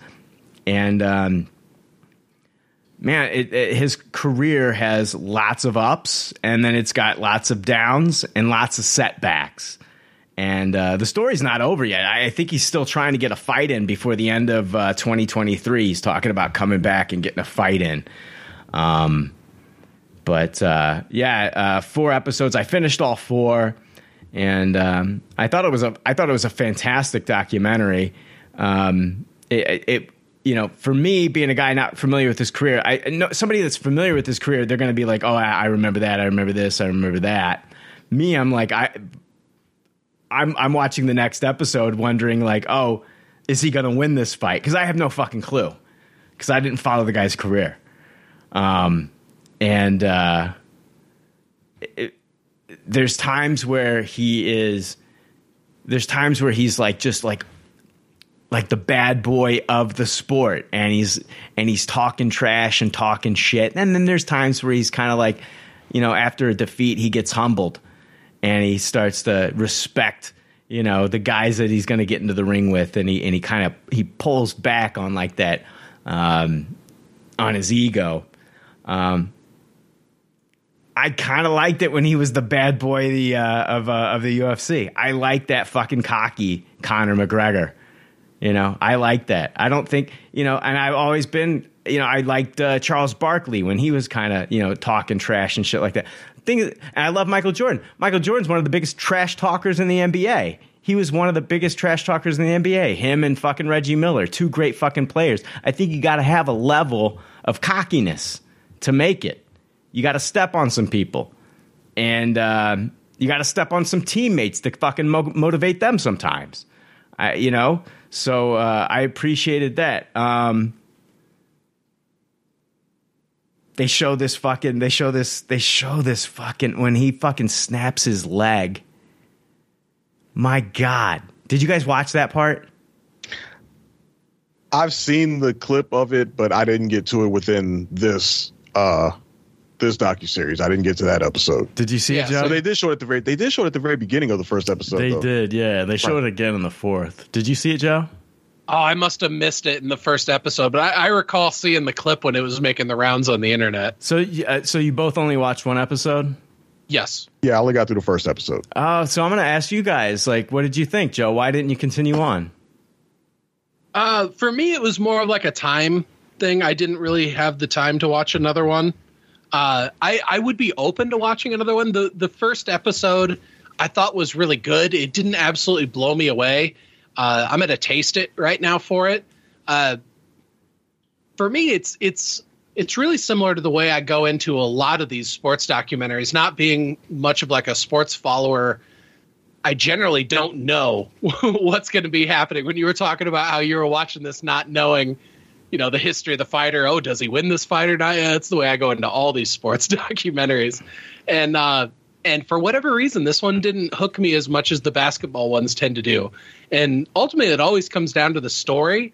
And so maybe it could have been that I was watching that first episode with a bit of a critical eye, just being like, oh my God, this guy runs his mouth so much.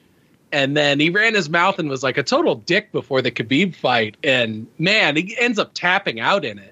But then when he had afterwards, when he's talking about it, and he's like kind of coming to grips with the fact that hey, I lost. That's all that matters. All all the other shit that happened in the ring afterwards, and and what was said, he, you know, all that matters is I lost when it counted. And so I looked at that as like, well, that's an incredible amount of personal growth. And then when it followed him doing the community service in the church and how affected he was by that, and when he was talking and saying, you know, hey, I'm just in my young 20s, and it's like, that's when for me I had my moment of realization where I kind of understood him a little bit more as a person. Where you take somebody that's in their young 20s and you rocket them up to stardom in a sport where you're fighting with your fucking fists and you're rewarded by how much shit you talk.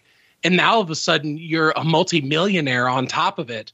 And holy shit you're not even still 25 yet that's a lot. That's a lot to dump on a human being and expect them to just walk around being a, a well-adjusted normal person. Like that's almost an impossible thing. And so from that angle i do think it's it's pretty intriguing and i would like to see more of it. Um, but it, it just came down to time so i'm rating it purely based off the first episode and it was a, a taste it for me but i was really intrigued with the way that he was portraying everything in particularly like the last 20 minutes of that first episode i thought was the best part of it I, sportsmanship, I, I'm all for it, but I think if you, I think sometimes you got the way he acts. I can, I can get down with it. If you're a fucking fighter, you should believe that you're the baddest man on the planet and back it up. Like Tyson, he was the baddest man on the planet, and he backed it up back in the day. And I mean, same thing with Conor McGregor. I think uh, it, th- these guys are fucking fighters. I don't want them to be subdued. You know, I they, we all fucking praise fucking Muhammad Ali, and he was doing the same shit. He was talking. No, that talking. true. He was talking so much shit. He was talking shit when he fucking knocked the guys out. He was still running his fucking mouth, and we fucking praise Muhammad Ali. But Conor McGregor does it, and people watch it, and they're like, "Ah, I don't like, I don't like the way he's acting." It, it was a Muhammad Ali was doing it. This is nothing new. Jordan, Jordan, you watch him in the Last Dance. You watch him play. You watch him play basketball. He's running his mouth the entire fucking game, talking shit. If you can't handle it, get the fuck out of the sport. I don't know. you don't always. You don't always need. absolutely A, agree you don't always need to have a fucking poster boy. Some of these guys don't want to be a fucking role model. Some of these guys just want to beat the shit out of other men for a fucking living. They're not there to fucking raise your fucking 10 year old. No, you hit the nail on the head where it's like it's like they're not they're not expressly there to be a role model. Whether whether they they end up as a byproduct becoming a, a role model, you know, that's not on them. And and for me, like that's the one angle that I'm looking at it is that sometimes it's hard to separate myself from dad mode, where I'm like, mm, oh man, I, I like I, I can't condone that sort of behavior, but I, I do get it. So yeah, I like a fighter that's like, I'm to, I, I like a fighter that's to come out and say, yes, on this day, I'm to kick your ass. That's his job. You, you may not like what he's saying, but that's his job. And if that's what he has to say to himself to pump himself up, let that, and you know, it's, but on the flip side, he's got to pay the price when he gets knocked out. He get, he gets a little humble when he, when he taps out. Yeah, So- no, for sure. Yeah, he had to face that hubris and be like, oh Yeah. damn, I, I I lost there. I talked a tremendous amount of shit and I lost. And and seeing his reaction to that, I thought was the best part of that first episode. Yeah, yeah. Uh, Dre, what'd you what'd you think of the of this? Uh, I I I, I Tupperware. I, I finished all four episodes. I fucking love this. What'd you think?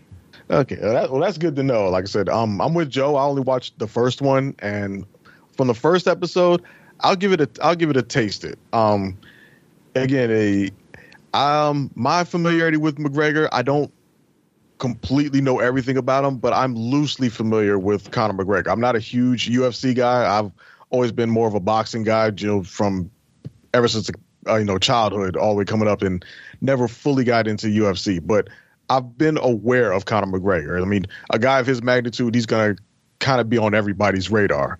And this first episode, which kind of focuses on um, the build up to his fight with uh, Nurmagomedov at UFC 229, I remember the time around that fight. Um, I don't think I ever actually saw the pay per view, but I remember him making the headlines for um, the fight at the bus and all that stuff. And so I was familiar with the stuff I was watching in this episode.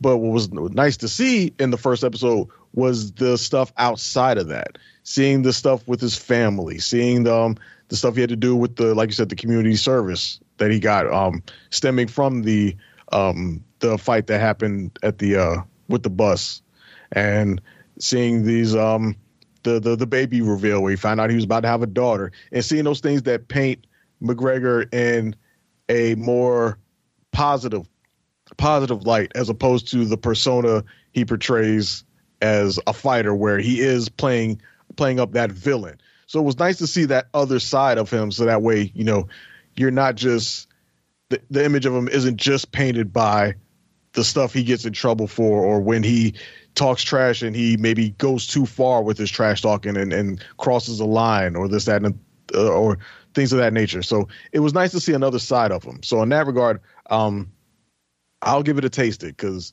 it, it was good and I'll probably go. I'll probably see the the other ones because since you gave him a Tupperware, yeah, it it um it interests me enough to see where it goes from there, stemming from his loss and then where uh what's next for him in this docu series.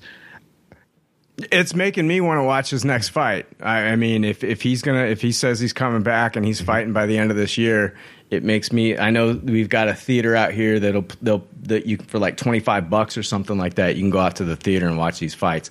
That's probably what I'll end up doing.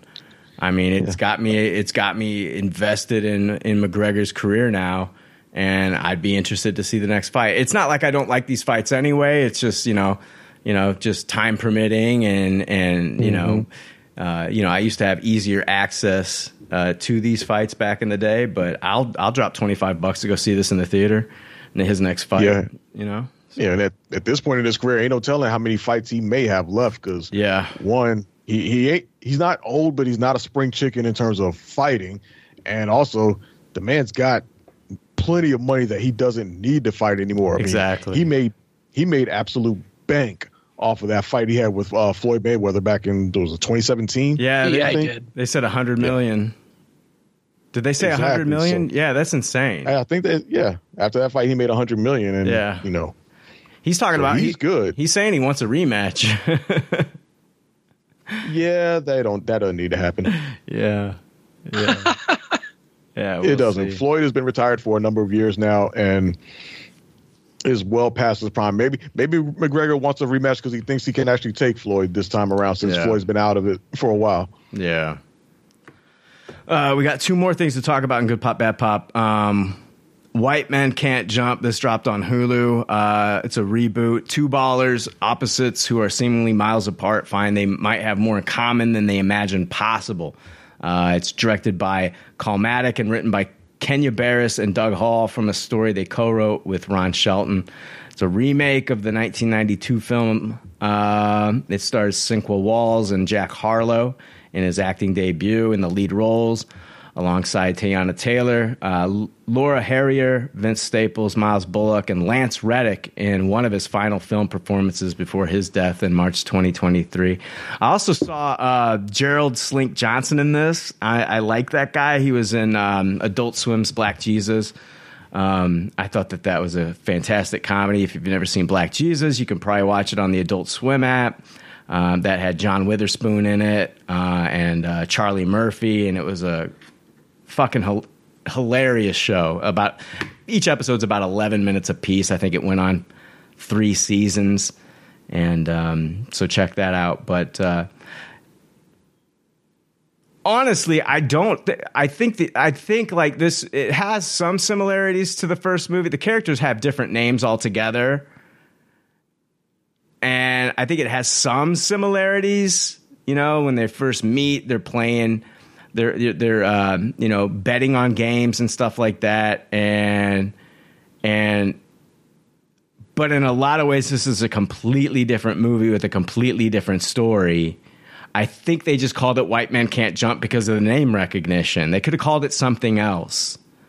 I don't think it's a bad movie, but I don't think it's a great movie. I'm going to give it a taste it. I was entertained. I didn't have a problem watching it. I watched the entire movie. There were some parts that actually made me laugh. Um, I don't think Jack Harlow is a tremendous actor. Uh, I was thinking they should have cast uh, Lil Dicky in the movie because I know he can act and I know he can ball too. If you watch some of his uh, YouTube videos, um, he's a he's a he's a pretty good basketball player in his own right. Um, but I'll give it a taste. It you know I I don't think that it like you know I, it's not like it's like oh man I can't go back and watch the original White Men Can't Jump. Uh, this ruined it. It has nothing to do with that. It really has just everything to do with like this didn't need to be made, and it didn't need to be called "White Men Can't Jump." Uh, and it was nice seeing Lance uh, Lance Reddick. Um, but I'll give it a taste it, and probably will never watch it again. It's it's it's fine. so, uh, Dre, what'd you think about White Men Can't Jump? Yeah, you nailed it right on the head when you said it did not need to be called White Men Can't Jump because, excuse me. Yeah, I'm gonna give this one a low tasted. Um, like I said, it was just okay. There were some things about it that I did like. You know, um, Kamal and Imani, uh, his Kamal and Imani, played by uh, Teyana Taylor, uh, his wife. They had a good dynamic between them. I like that. Uh, her character had a little bit more of a prominent role in this one as compared to the original and her being supportive and and uh like said being featured more than um Wesley Snipes character's wife was in the original. Um this does take a more modern uh and another thing it does good is it takes a more modern and smarter approach to some of the racial dynamics that exist between um, uh, Kamal and Jack Harlow's character, as opposed to 19 the original movie, which was very. Let's just say some of those jokes probably wouldn't fly today, from the original one. Um, this one, it just doesn't have the same charm as or spirit that the first one had, and I think that's where it suffers when you call it "White Men Can't Jump." It's inherently going to be compared to the original, and the original one, Sid, uh, Wesley Snipes' character, Sidney Deane, he's so much more charismatic than uh, Kamal was in this one. He's talking trash the whole time on the on the court while they're hooping, and a lot of the original one centered around a lot of the movie takes place on the basketball court, and that's where a lot of the story is told. Whereas this one steps away from the basketball court much more and tells a lot more of the story outside of it. Some of that stuff does work as far as, you know, maybe giving the characters a bit more depth than the original one had. And some of it just does not quite work. Um, I think they tried to touch on some things that they like they uh, kind of alluded to uh Jeremy, the character played by Jack Harlow, they kind of allude to maybe he have him having some sort of uh uh maybe like a, a, a drug issue because his character has um was a former college player who wasn't able to pursue his career any further because of he tore both his ACLs and since then he's been dealing with the pain from that which you know setting a little bit of sports science aside I kind of find it hard to I kind of struggled buying with the fact that he would still be struggling with that because given today's medicine, guys seem to come back from ACL injuries like nothing. But Yeah. yeah, that yeah that but That used to be like a career ender. But right back in the day that was a career ender. Now it's like you suffer ACL, like okay, you're done for the season. Come back next year and you don't miss a beat. But I know, his it's character like- is like still dealing with that to this Yeah. day, and it's like eh, that's you know it kind of broke a little bit of the believability for me, but not the worst thing in the world. I'm neither here nor there on that, but. They kind of touched on him having some maybe some sort of drug issue, but they didn't really do, They- do they- much with They it. They didn't follow back up with that at all. Right. So there were some things that they kind of touched on that they, but didn't fully develop or execute all that well. And like I said, just overall, a lot of what made the original film so good is missing from this remake. Like I said, uh, uh, Kamal and Jeremy, they're just not as charismatic as Wesley Snipes or Woody Harrelson were in the original movie. And even Rosie Perez in the in the original movie, she made that movie work a lot in terms of what she did. And neither and while Teyana Taylor's character of Imani Kamal's wife, she had a more prominent role in this film, but she did not quite. She couldn't didn't.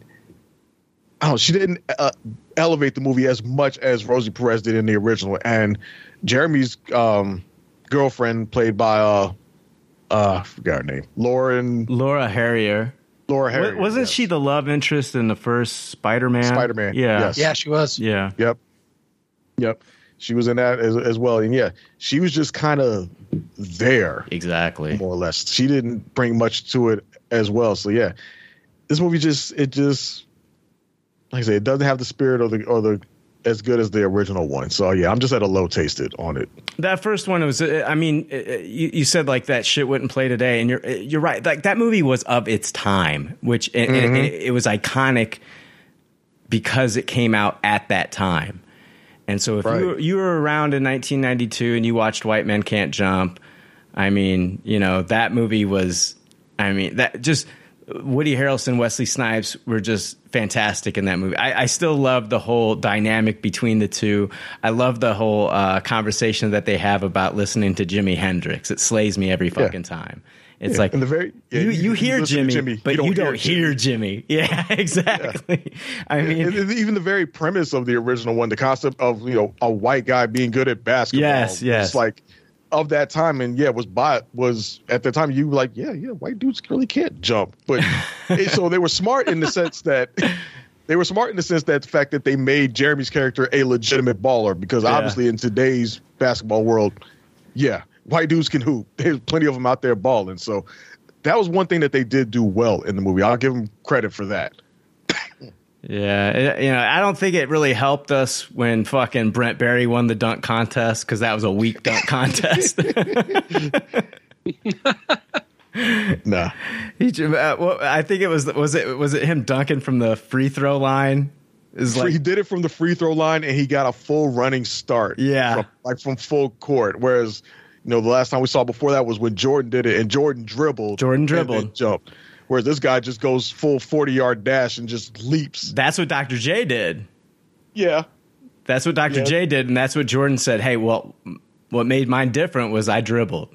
Mm-hmm. Yeah. So Plus, I, Brent Barry was like 6'10. Yeah, yeah, yeah. I remember he went to the Bulls, and when he left, he said, uh, "You can't make chicken soup out of chicken shit." Talking about how that team was just a, it was a wreck after Jordan retired. They were bad that year. That year after Jordan left, man. I think all they had left was like Tony and Bill Wennington, and, and then they got Brent Barry. It was, ah, it was a rough fucking year for the Bulls, man. Oh, yeah. Uh, oh, still my favorite dunker of all time. Still favorite dunk contest is uh, Vince Carter though. Oh, yeah. That That's still the greatest one. Nothing's to come, nothing's to touch that. I don't think anything ever will. I tried to talk to a younger kid who wasn't even like, you know, old enough to fucking remember that Vince Carter dunk contest, and he was telling me, "Oh, you know, I think my favorite was Zach LaVine." I'm like, "What the fuck are you talking about, dude?" You are, you, we are, we are, we are not. You know, Zach's a bull. and I, you know, I like him for that, but it's like that, that's he's not even in the same. Uh, uh not even in the same breath Hell as no. fucking Vince Carter.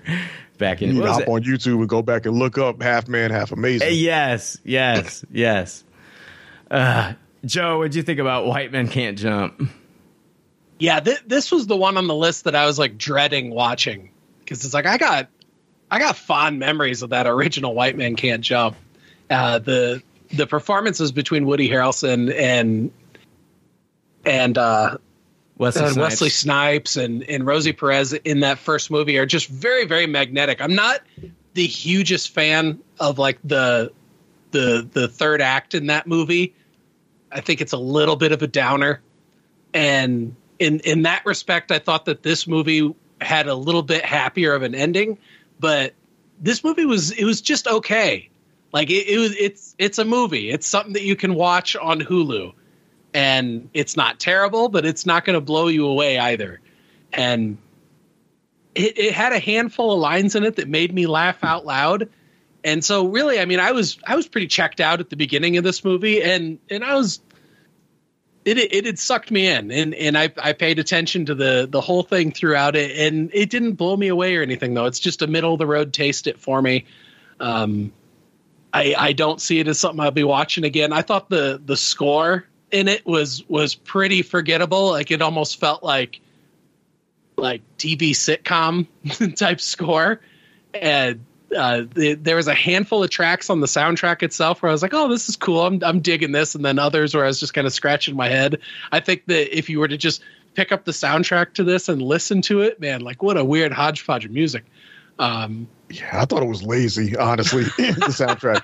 Because it would like the soundtrack would jump between old school records and then something modern. So it was like like we'll have an old record for the people who saw the 1992 movie so they, they can connect to it and then we'll throw on a new song for all the new people to, to connect to and it was just yeah, yeah. Didn't they have like? Did they have "Whoop There It Is" at one time? Or They I might think- have. I don't yeah, I think they did. Yeah. They had a couple different Sublime songs, and it Yeah, was just a yeah. mix. It was all over the place. Yeah. Um, uh, yeah, I, I thought it was funny enough. Uh, I, I liked some of the Easter eggs in it and nods to the original movie. But I think my favorite was where it's it, it apes the scene where they they hustle somebody and he goes to his car to get a gun and then comes back and everybody takes off running. And in this one, I think what the guy grabs and comes back with was pretty funny. What they did with that. Oh my god! I was like that. I was like, that- this that is was- ridiculous. it was ridiculous and and i thought that the i liked what they did with jack harlow's character like i thought that the whole vibe that he had about him was pretty funny that that he's very new age and into meditation and living healthy and all that, and and the way that he talks shit. Except he has like Was- an opioid addi- addiction or something. yeah, I know, and that's that's Mm-hmm. the real head scratcher. Where it's like that doesn't fit in at all with the rest of his character, so that didn't really make sense. But um, I mean, this isn't a movie that you're going to come to because it's it's it's brilliant writing and it's brilliantly acted. It's like no, this is just a popcorn movie. You can have a couple laughs, watch this movie. It's on Hulu. It's easily accessible. You know, it's it's not a terrible movie, but it's not a great movie either. It's it's a, it's a classic taste, in my opinion. Yeah. So that's uh, White Men Can't Jump on Hulu. You know, if there's nothing else on, that should be like the tagline for this movie. For sure. you know, White Men Can't Jump on Hulu. Eh, if there's nothing else on. Last thing we're going to talk about, and then we'll take a break here, is, uh, and I don't have a lot to say on this one, to be quite honest with you. It's Ghosts of Beirut on Showtime. Um, I didn't even write down notes on this one. I got to pull it up on my fucking computer.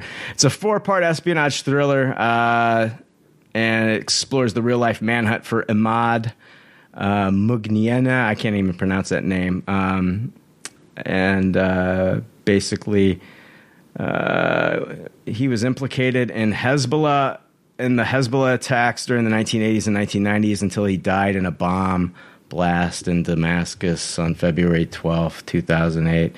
Stars Dermot Mulroney, Garrett Dillahunt, um, Dina Shihabi.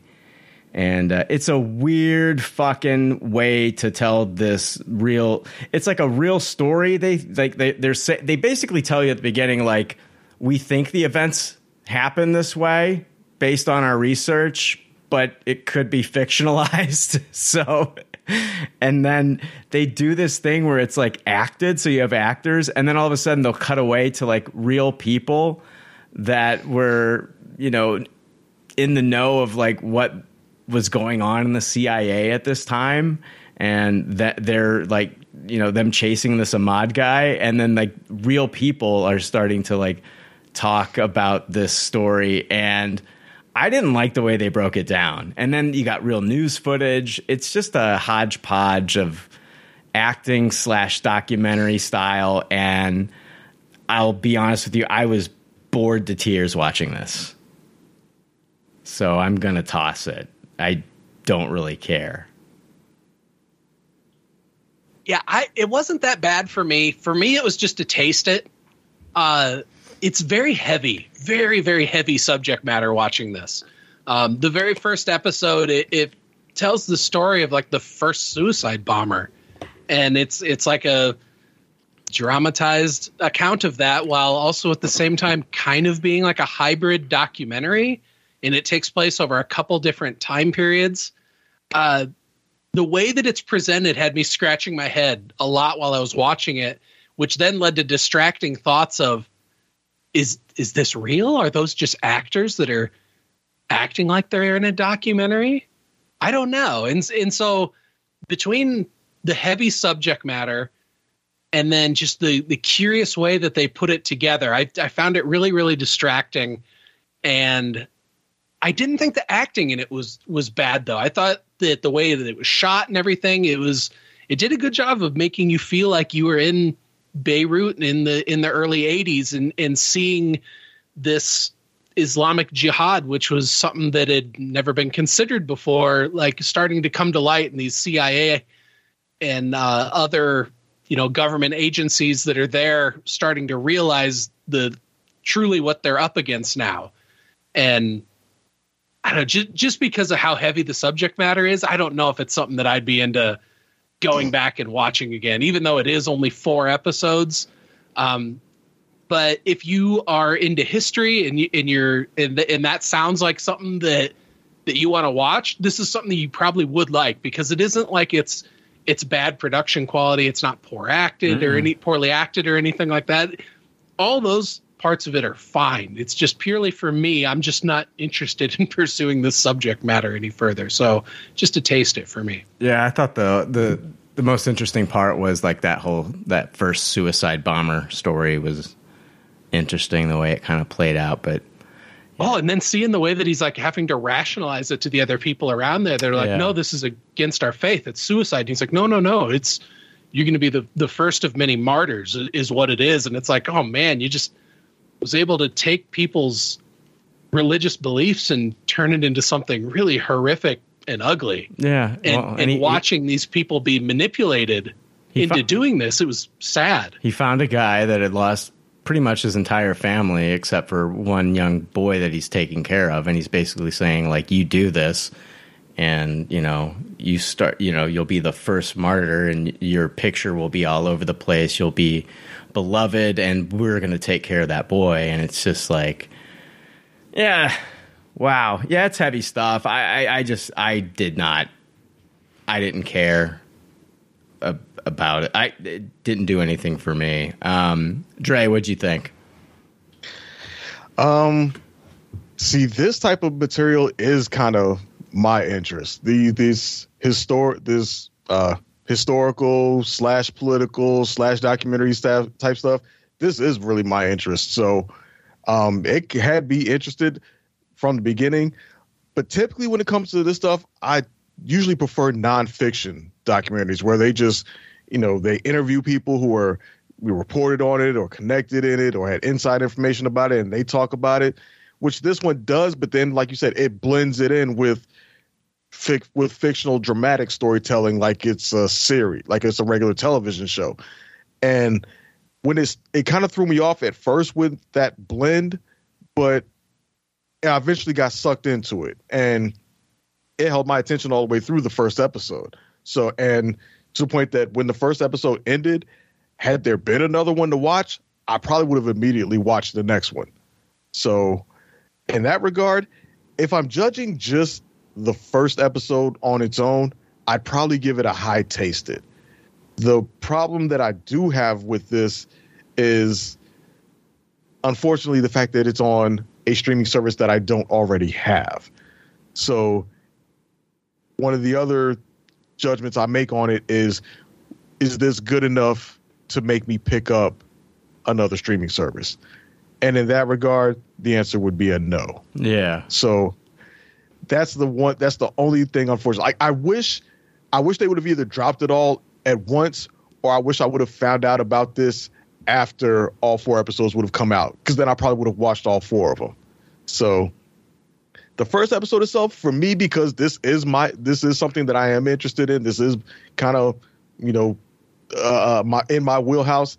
For me, I give it a high tasted, but I understand how if you know again if if his if his historical political type stuff and or things of this heavy nature dealing with you know terrorism and and such and the you know the guy Imad uh yeah, I ain't about to butcher his last name either, but you know he's the guy who founded Hezbollah, which is a terrorist organization. If that stuff is too heavy for you, I can understand people not being interested in it. But for me, yeah, it is something I was interested in, and I enjoyed the first episode.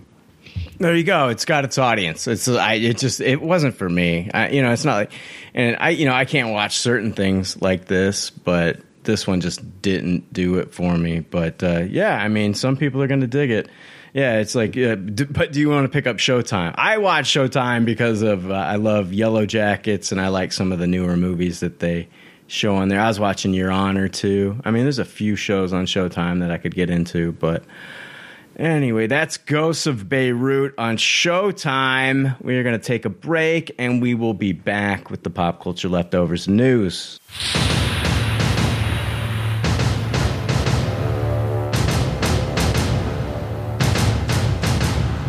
Hey, how are you? First, I want you to know that I sound like Arnold Schwarzenegger, and when I'm not impregnating my housekeeper, I like to buy t-shirts on popcultureleftovers.com. Or you can buy a PCO mug, or stickers, or even a skateboard deck. You can even buy a PCO bath mat. Listen to this. Imagine getting out of your shower if you have your balls out or your vagina and they're fully exposed and you're hovering just mere feet over the PCO majestic logo, hovering like a chopper. And just like a chopper, you should get to popcultureleftovers.com and click on the threadless link or you can head directly over to popcultureleftovers.threadless.com and buy a shirt. Come on, do it now. Do it. Buy a shirt. I'm here. I'm right here. All right, hey, we're back. It is now time for the pop culture leftovers news. Hear ye, hear ye, read all about it. It's a leftover news and there's no doubt about it. This news is gangsta as fuck, yo. It's gangsta as fuck, yo. All right, Indiana Jones and the Dial of Destiny uh, premiered at Cannes, uh, Cannes uh, Film Festival, uh, and this is from Cinema Blend. See what people are saying about Harrison Ford's new movie. Uh, James Mottram of Games Radar rates the movie four out of five stars, saying there's a nostalgic feel to the film as it takes audiences on a rollicking, globetrotting ride to bring the series to a satisfying end. Uh, the review continues. The action is slickly handled by uh, director James Mangold, not least a thrilling uh, tuk tuk chase through Tangier. But best of all, this is an Indiana Jones film film with tears in its eyes. We see the character has grown older, but not necessarily wiser, drinking a bit too much. He's full of regrets about pursuing fortune and glory and leaving his loved ones behind. Family never was your strong suit, chides Helena, clearly unhappy that he hasn't looked her up in 18 years. Ford has shown he's a dab hand at playing the curmudgeon, so it seems apt that Mangold and his co writer should steer the character in this direction. By the end, though, you'll have a smile on your face. I've heard mixed things about the ending. I've heard like the movie's fun and then that people don't like the ending. Uh, Clayton Davis of Variety tweets that The Dial of Destiny redeems the franchise after the previous installment, Kingdom of the Crystal Skull, was harshly received by critics. Uh, quote, redemption. James Mangold redeems Indiana Jones with Dial of Destiny, a farewell to one of the greatest movie characters in cinema history. Action, laughs, charm, just everything that makes him great. Thanks, Harrison Ford and Phoebe Waller Bridge, for the ride. Uh, Donald Clarke of the Irish Times rates the movie three out of five stars, saying, Nobody with a brain in their heads. I'll just read his quote. The plot is, is hokum of the cheesiest hue, but the screenwriters John Henry Butterworth and David Koepp take scribe credits with Mangold. Uh, know that hokum is the mulch in which this franchise germinates, though utilizing too much of the era's computer generated imagery, Dial of Destiny is uh, fustily old fashioned throughout. Uh, people get shot dead all over the place. Mikkelsen smokes an actual cigarette. They even invite back Welshman John Rhys Davies, Davies uh, to reprise his role as a dubiously made up fez wearing Egyptian. You wouldn't get that anywhere else in today's big budget franchise cinema. Um, the Adam said, uh, instant classic. Harrison Ford's career best, a rousing adventure that shows this old man still has great libido. Not just another indie film, it's one of the best movies ever. A fitting end to his journey while setting up what's next. Hmm. Ah, Great libido. yeah. setting up what's next. Are they talking about a spin off with Phoebe Waller Bridge? I don't know.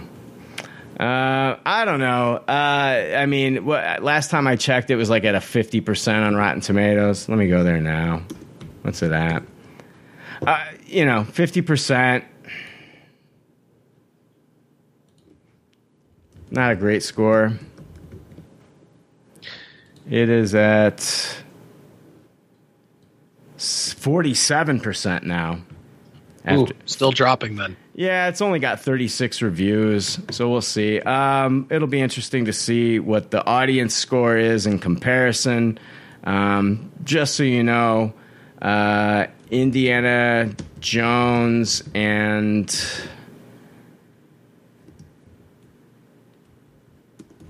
I'm going to check the Kingdom of the Crystal Skull. That. Yeah, just so you know, Indiana Jones and the Kingdom of the Crystal Skull had a 77%. What? Yeah, from the critics and 53% from the audience. So. That's wild. Yeah. Um, yeah, 77, 77% certified fresh, but audience score is 53%. So it'll be interesting to see. I, I have a I have a feeling that the audience score on this one's going to be much higher than the critic score. But yeah, we'll, that's what it seems like. The critics are going to be casting a much harsher eye on this. Yeah, and if if it ends up just mm-hmm. being a fun ride that doesn't do anything egregious, then I think general audiences will like this movie. I hope so. It better land the ending. Uh, I've heard some things. I, I don't know the I don't know the ending. I don't know the ending. I've heard some rumors out there, and if they're true, it's dog shit. And I will toss this movie if that if it if what I'm hearing is true. Yeah, if this appears to be, I guess, Harrison Ford's last outing as Indy Jones, you would hope that they give him a respectable send off. And whether they do that, I guess, remains to be seen. But hopefully they do, and hopefully they don't try to pull some hokey shit. The ending I've heard, rumored, I don't think that there's any validity to it, uh, uh, is that the style of Destiny makes it so that Indiana Jones didn't do any of his previous adventures. It was all Phoebe Waller Bridges' character, and we'll see we'll see like flashbacks of her doing things that he did in previous movies. And if, Oh, that would be terrible. if that's the truth, then I toss this movie. Yeah, he- here's how we send off a character. We make it so that he never did any of that cool shit that you liked. Yeah, exactly. Like, Like, wow, what a terrible idea. Yeah, you would think something like that wouldn't have made it past the the early screenings. You would lost your shit all over that and made the studio go back and rethink that. But who knows? Yeah, we'll see. I don't know. I, I you know, I'm going to hold out until I see the movie um, to, of course, to make any judgment. I'm not hitting the panic button yet. Uh, I do want this to. I don't think it. I don't. I don't think there's a. I don't think there's a chance in hell that it's going to touch the first three. Uh, but I just want a fitting ending. I just want a fitting ending. I, I want something to go out on that's better than fucking uh, Kingdom of the Crystal Skull. So we'll see what Yeah, happens. just just just be fun. You know, evoke good Indiana Jones movies and not the bad one. You're cutting in. So- you're cutting in and out, Dre. You might want to pop off here. Let me pause real quick. All right, next story I want to talk about here. I found this interesting. Um, it's from Dark Horizons. Executive talks vaulted Alien versus Predator anime. So Disney and Netflix are reportedly sitting on an already finished 10 episode Alien vs Predator anime series. IGN reports that during an appearance on the Perfect Organism podcast, former licensing director at 20th Century Fox, Joshua Izzo, uh, who helped founded Alien Day, shared details about the series and its delay. He explains there is sitting at Disney now at 20th Studios a 10, uh, 10 episodes of fully completed Aliens versus Predator anime series that I produced. It's done. It's in the can. It's mixed. It's finished. It was produced, the story cracked by Eric Calderon and Dave Baker, two unbelievably crazy talented guys. He's not lying there. I know Eric Calderon worked on a uh, on a um, uh, Transformers series that was on uh, Go Nine, the Go Nine app, uh, and that guy fucking killed it on that on the Transformers stuff that he did. Um, Izzo says he pitched the idea of an Alien versus Predator direct to disc animated series to then Fox Home Entertainment head Dave Bixler, who subsequently championed the project. Then Izzo presented the idea to consumer products chief Jeffrey Godsick. Uh, he added that he pitched it as something the consumer products division could drive rather than waiting for theatrical whenever a movie decides to come out. At the time, Alien Covenant was still in early development. Um, Godsick approved the pitch. Izzo presented it to Home Entertainment and argued it would be easy for 20th Century Fox to produce since it owned nearly three decades of the comic book content for both franchises. Thus, there wouldn't be any rights issues. They're sitting on this, guys. Like, this could, uh, I mean, all they have to do is, in my opinion, all they have to do is they have to let one of these streaming services know. You don't have to throw it up on Hulu. You don't have to throw it up on Hulu they if they're if they're want if, if Disney's wanting to recoup some money here, they could just sell it to the highest bidder. They could say we've got an Aliens versus Predator anime series, and sell it to the highest competitor, the, the highest streaming service. Recoup some money, and you know I, I think like you, you tell Netflix, you tell. Uh, Netflix and other, I mean any of these streaming services, Paramount, Peacock, whoever, tell them you got a fucking anime series with Aliens versus Predator. I, I think Netflix would buy this in a heartbeat. But I, For it needs sure. it needs to be seen. Yeah. It needs to be seen though. Like you can't just sit on this and keep it uh, locked away in a vault. Hell no, something like this could actually be great. Yeah. If it's if it's done by the a good animation studio and it looks phenomenal, hell yeah. They say Oh, it could be. It's like the perfect medium for th- for these characters. It could be so much fun to see it in anime form. I agree. I mean, I, uh, I, you know, I love Starship Troopers, and I watch like you know the animated Starship Troopers movie that that they can't. I don't know if I don't know how many they've come out with, but I've seen at least one, and they brought back you know uh, uh, stars from uh, the original Starship Troopers to voice characters and things like that. And man, it was a lot of fun. Um, and I think for a franchise that has kind of been, you know, not so great lately, yes, Prey was fantastic. Loved it. But, uh, you know, I, I seeing aliens aliens versus predator in anime form if it's done right man that could i mean that could that could really help the franchise i think and you know and definitely help out uh, disney right now if they could sell it off to another streaming service. I want to see this. I just want to see it. I want to see what it looks like Yeah, Yeah, I'm I'm hyped to see this. Like it, a series too. That is super exciting. Yeah, that could be. I, I, it piques my interest because I would hope that they would do something where it's focused just on the aliens and the predators, without. Given that it's an anime, you don't feel like you have to force a human element into it like they did with the live action films. It could be just the predators taking on the aliens all the way through and be something pretty fucking epic. you don't need you don't need talking uh, necessarily to to have an impact. I mean, uh, the the animated series Primal is uh, a great example of that. Yep. Um, I mean, this could be you know five, ten episodes, whatever it is, of just aliens versus predator and no talking, and it doesn't mean that it doesn't have to have heart.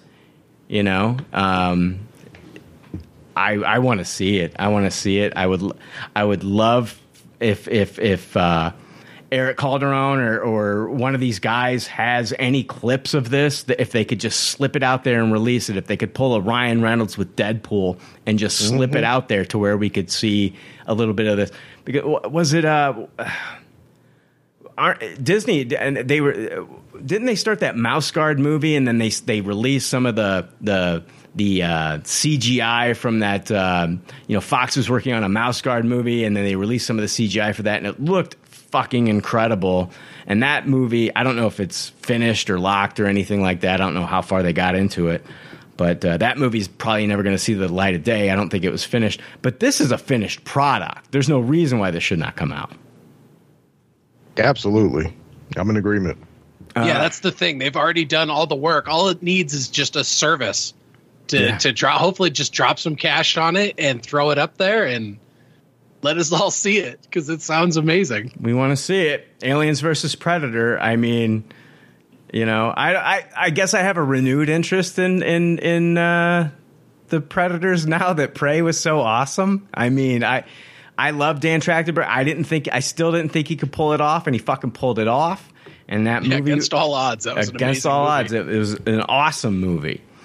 Um, news from Dark Horizons: Jackie Chan is reportedly in talks. I just wrote this story. Uh, I just uh, copied and pasted the story. I haven't even read it. I do know what it's about, but I, I don't even know the details.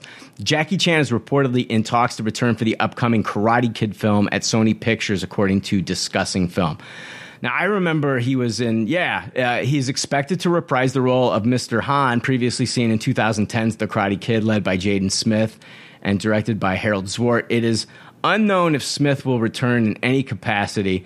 The potential casting adds to the confusion regarding the project following its announcement in September last year, uh, and which promised a return of the original Karate Kid franchise. Of course, most of the talent involved in the original Karate Kid franchise are now over on Netflix's sequel series, Cobra Kai. Uh, but it was made clear at the time no one in that show is involved in this film. Uh, that led to rumors of a period pre- prequel showcasing the early days of the late Pat Morita's famed karate master character, uh, Mr. Miyagi. This potential casting would appear to shoot down that talk, but it also doesn't necessarily confirm this is a straight sequel to the reboot, which grossed 359 million worldwide on a 40 million budget. Damn, Damn. That's, I, that's a that's a good haul. Um, Jonathan Entwistle from uh, I Am Not Okay with This and uh, The End of the Fucking World directs and executive producers the executive produces the project. That is an odd choice. I, I love both of those. I Am Not Okay with This was fantastic. The End of the Fucking World was fantastic. Um, that's wild. Uh, I don't know. I, I, I can't make heads or tails of this project. It seems like the studio can't either. Seems like they don't necessarily know what direction, or maybe they were thinking of trying to go with the original cast, but then maybe Cobra Kai took off and they realized that was off the table, so they maybe it's like, okay, let's see if we can do something with the 2009 one. They announced this last year. The Cobra Kai, Cobra Kai had already taken off. Like that shit. Yeah. I mean, and then they're talking about quote a return of the original Karate Kid, and yeah, we all thought that maybe they were gonna make uh, give us like a prequel story about uh, Pat Morita's character um, of Mr. Miyagi, and but with them casting Jackie Chan, who you know played Mr. Han, this makes no sense. I I agree. No, it does not make sense. I was kind of excited about the thought of getting like a young Mr. Miyagi story that takes place in Japan pre-war and just tells the story about how this uh, rivalship maybe originally started with with the the dude in Karate Kid 2. Like I, I thought that there was still a lot of meat on the bone there. But if they're bringing Jackie Chan back, I, I really don't care to see them bring the kid back from that movie. And so that leaves it to well, is he going to be training another Karate Kid? So now they're just going to reboot it again. Very confusing. yeah. Yeah. God, he trains more kids than fucking Bruce Wayne. Jesus. Weird. Uh, I don't know. I, I, I, you know, all I care about is fucking Cobra Kai season five. That's all I care about. Which, man, doesn't sound like we're gonna get that with the writer's strike going on for quite a while. That and fucking Stranger Things. Oh yeah, yeah. That's throwing a monkey wrench in everything. Everything. Fuck. Yeah, we're gonna get hit, hit a rough period here at some point. Yeah, we are. Oh yeah, have you? I mean, sure- I'm sure y'all seen some of the uh, TV studios that have released some of their upcoming fall lineups. Ooh, all the reality TV as far as the eye can see. Oh man, get used to it for a while. Uh, let's jump into Marvel news this week.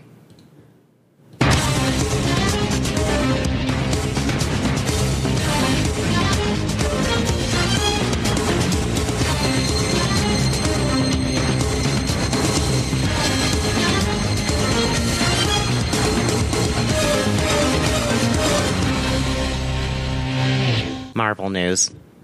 All right. Oh, was it? Uh, I was reading uh, news from the direct, and uh, you know, for uh, uh, it was about it was it was a James Gunn uh, centric article about uh, Guardians of the Galaxy Volume Three, and um, you know, for all the talk of James Gunn not having to, you know, butt heads with the studio and stuff like that, this article was titled James Gunn felt pressure to include one major character in Guardians 3. And, and he's talking about Adam Warlock in the movie. Um, let me try to get to the quotes that he had. Speaking with IO9, Guardians of the Galaxy Volume 3 director James Gunn talked about Adam Warlock's debut in the threequel after being teased in the sequel's post credit scene. Uh, when asked what aspect of the movie's story was the hardest to tackle, Gunn, without hesitation, responded with Warlock's inclusion, noting that it was, quote, really difficult. Um, IO9 said, Now, this movie obviously comes in with lots of ta- uh, lots to tackle you have the Rocket's origin, like you said, the whole Gamora thing we talked about, Drax's family, which has always been kind of a question there, and then these new characters. So, what aspect of the story was the hardest to organically get into the mix of this movie? Well, there's no doubt, he says, well, there's no doubt it was Adam Warlock. Like, it was really difficult. I promised Adam at the end of the other movie, the High Evolutionary was cre- uh, has created Adam's species. That was the way in. Gunn then explained the different moving parts of the movie, such as the High Evolutionary's presence and how it relates to Warlock. But it was definitely everything else was High Evolutionary is directly related to Rocket. All all of you know War Pig and the recorders Vim and Theel, they're directly related. So it was the thing that was the most kind of separate that we put back into it. Except that we had also teed up Ayesha in the second movie, so we had all of that but it was definitely the more difficult part to uh, more difficult part to make a part of it. When asked if he felt pressured to fully showcase Warlock in Guardians 3, Gunn admitted that he did, saying that the character was supposed to debut in Volume 2 to act as the opposing force. Um, IO9 said, because I know fans have been asking you for years, even before Guardians 2, when you get the tease, like, what's going on with Adam Warlock? Did you feel pressure to put him in? And, like, how close to what the final product is, is what you had in your head? He said, I think I did feel pressure to put him in this. A lot of the stuff was written for Volume 2. Originally, Adam Warlock was in Volume 2, and he was sort of the opposing force. I seem to always have a second force, right? So there's like, in the first movie, Yondu serves that position He's an alter- alternate force, and in the second movie, Ayesha serves that position.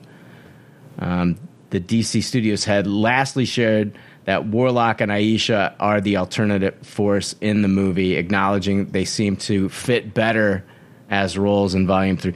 Basically, what it comes down to is it just seems like he had to. It sounds like they did change his movies at the end of the day. Well, yeah, because going off of his quotes here, it's like, okay, well, if Adam Warlock was originally supposed to be in the second one, yeah, he ended up being a post-credit scene in the second one, so that means he wrote himself into mm-hmm. this corner well before three was ever written. Yeah. So it, it's curious that that they're phrasing the article the way they are now, where whether it was studio interference or or just the way that you know, just the way that that everything shook out when when he wrote it. It almost sounds more like he wrote himself into that corner though, and then after the fact was like, well, shit, I teased him in the last one, so I really got to show him in this one. But that being said, I, I feel like he used Ayesha and uh, Warlock to good advantage yeah, in the third one. I, I thought they were fine. I, I thought that Warlock was a good mix of a powerful character and also one that was unintentionally funny. I mean, it's you know, I I honestly felt like he he didn't need to be in the movie, but like what they were able to do with him was fine. They had to do something, and uh, you know, I mean, that character is known for like his involvement with uh, you know the the Infinity Gauntlet saga and everything like that, and that wasn't a part of his character in the MCU. So, I mean, they did what they had to do here. You know, Gunn did what he had to do, and I think it was fine. And I think they kind of teed the character up for you know to do some interesting stuff going forward.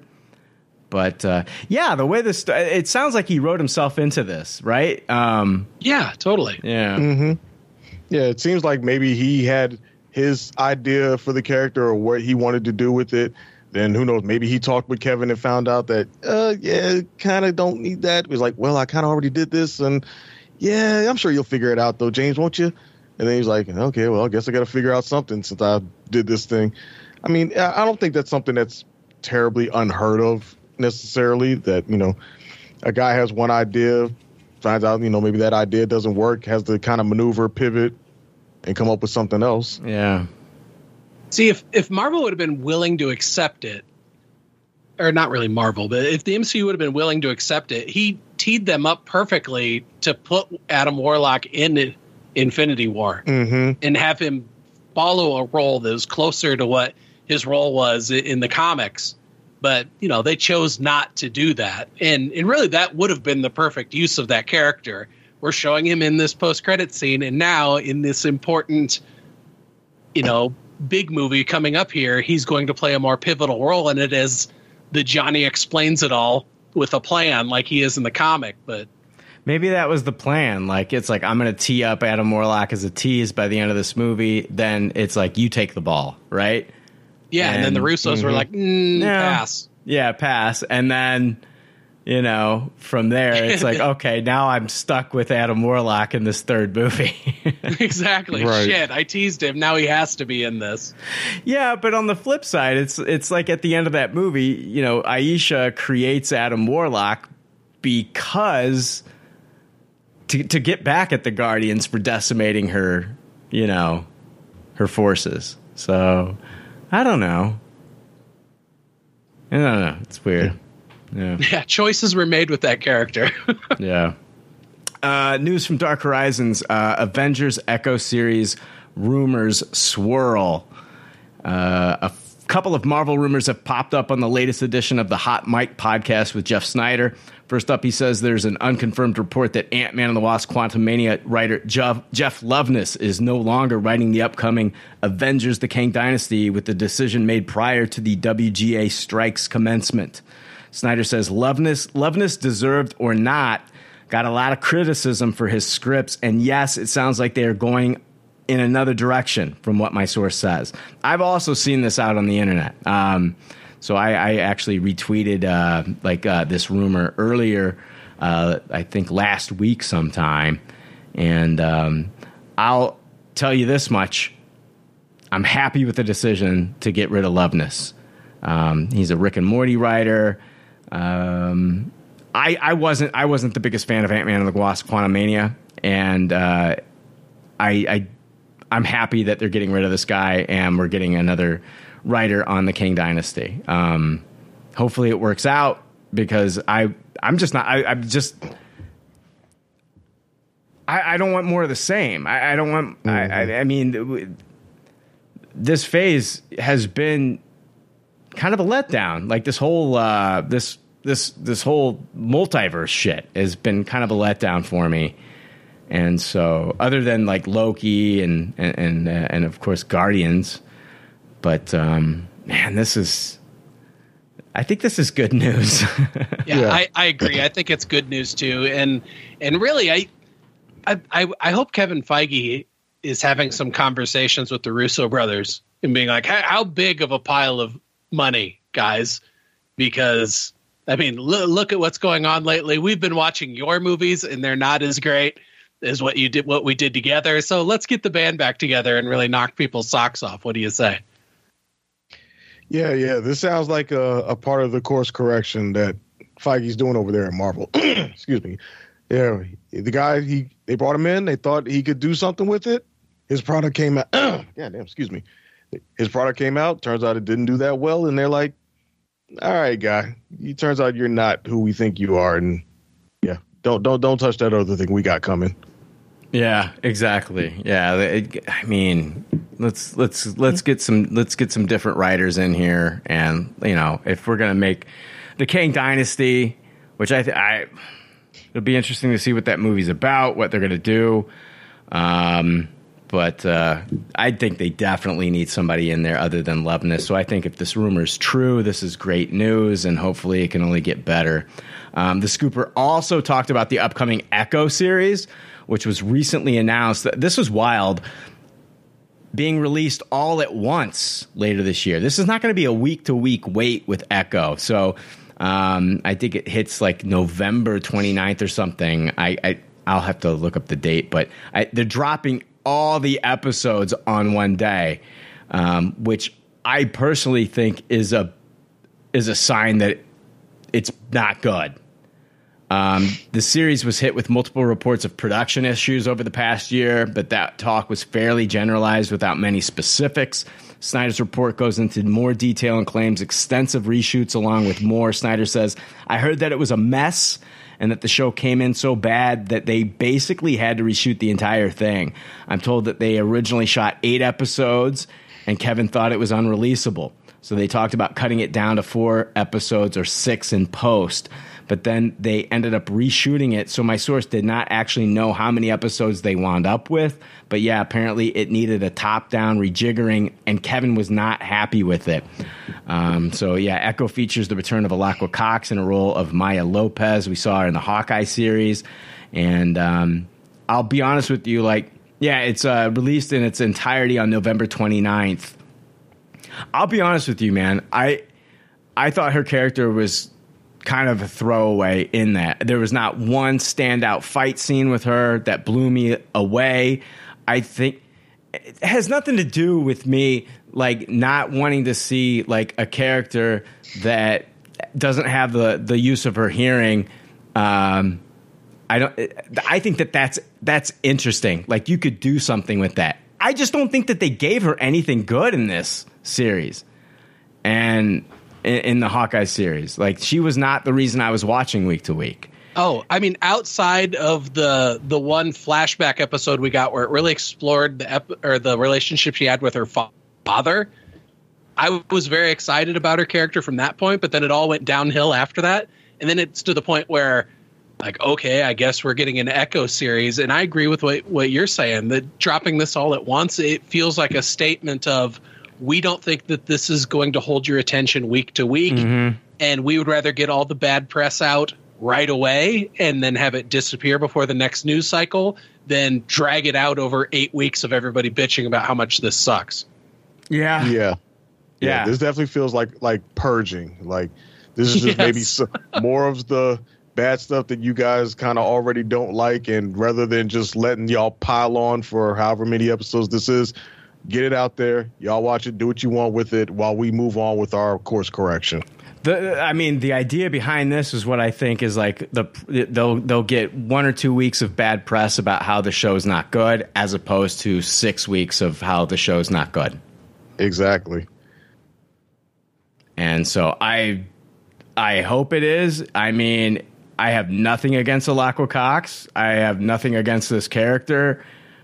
I was hoping that this series would do something for her that she, that didn't happen for me in the Hawkeye series because I really did like the. I thought I thought the Hawkeye series was fun. I just was not impressed with the representation of Echo in the movie. I don't think that they did her any favors, and I think it's a cool character, and I think there's no reason why the character shouldn't have been uh, a lot cooler. They just I don't think that they did anything to help make me think like, oh, this character deserves a fucking six episode series, eight episode series, whatever. So Yeah, yeah, that's the other thing. Like you said, she's not a bad character, but nothing about her ever said to me that, you know, I need a whole series developing this character. This seems more like a character that I could see being further developed in another series alongside it. You know, maybe like she appears again in the Daredevil series and we get more character development then, but there wasn't like you said, there wasn't enough development in the the Hawkeye series for me to warrant her having her own series. There, I mean, here's the thing. I, I talk about like, uh, like, oh, you're obsessed with like her not having like this standout action scene. I beg you to tell me what her standout action scene was and what she did. I beg you. I beg you because I can tell you when I watch Captain America: Civil War what Bucky did. Mm-hmm. I can tell you, Yeah. fuck, I can tell you what fucking Daredevil did in his fucking series to stand out as a badass. They needed to have something like that with her character in this. They needed to have an action sequence of her doing some badass fucking things, some standout things, and they missed the ball there, in my Right. opinion. And it didn't get me salivating for an Echo series. They missed it. They fucked up. The actor didn't fuck up. It's what they gave her. And Exactly. so, and now it seems like they've put out this subpar. If we're to believe the reports, they've put out a subpar prod, pro- uh, product here. They're not confident in it, so they're going to do a dump. That's this is exactly what it feels like. unprecedented. They they don't they haven't done this on Disney Plus where they've done a dump of episodes. It, th- this hasn't been done before. Can you imagine them doing a dump of fucking like I know Netflix does it with their with their model, but not Disney Plus. Loki Right. we watched le- week to week. Captain America, uh, you know, uh, the Falcon and the Winter Soldier we watched week to week. Uh, Falcon and the Winter Soldier. Yeah, that's what it was called. Yeah, yeah, Falcon Yeah, and Winter yeah. Soldier. Yeah, I'm losing my It was mind. week to week. Yeah, it was week to week. Uh, you know, all I mean, these. they did fucking what if week to week. yeah. But pretty much everything that's been on Disney Plus has been week to week. I think the only series that they ever dropped more than one episode at once was the Obi Wan series that they gave us two episodes at the very beginning. But other than that, pretty much everything on Disney Plus has been week to week. Yeah. And yeah, this just kind of it. It like you said, it screams no confidence. It screams like this is a lingering product of this mentality that Marvel must have had coming out of Endgame, where our shit don't stink and we can throw out everything and y'all gonna eat it all up and they've now realized that oh people still have a standard of quality. We can't just put out anything and we can't just flood the market with everything. So we kind of need to uh, we need to change things up. And again echo feels like a lingering remnant of that past way of thinking. And now they're just like dump it out purge it so we can quickly move on. We're talking about a series that's also going to feature Wilson Fisk, played by Vincent D'Onofrio, and fucking uh, Matt Murdock, played by Charlie Cox. Those guys are in this series, and, and they're dumping this.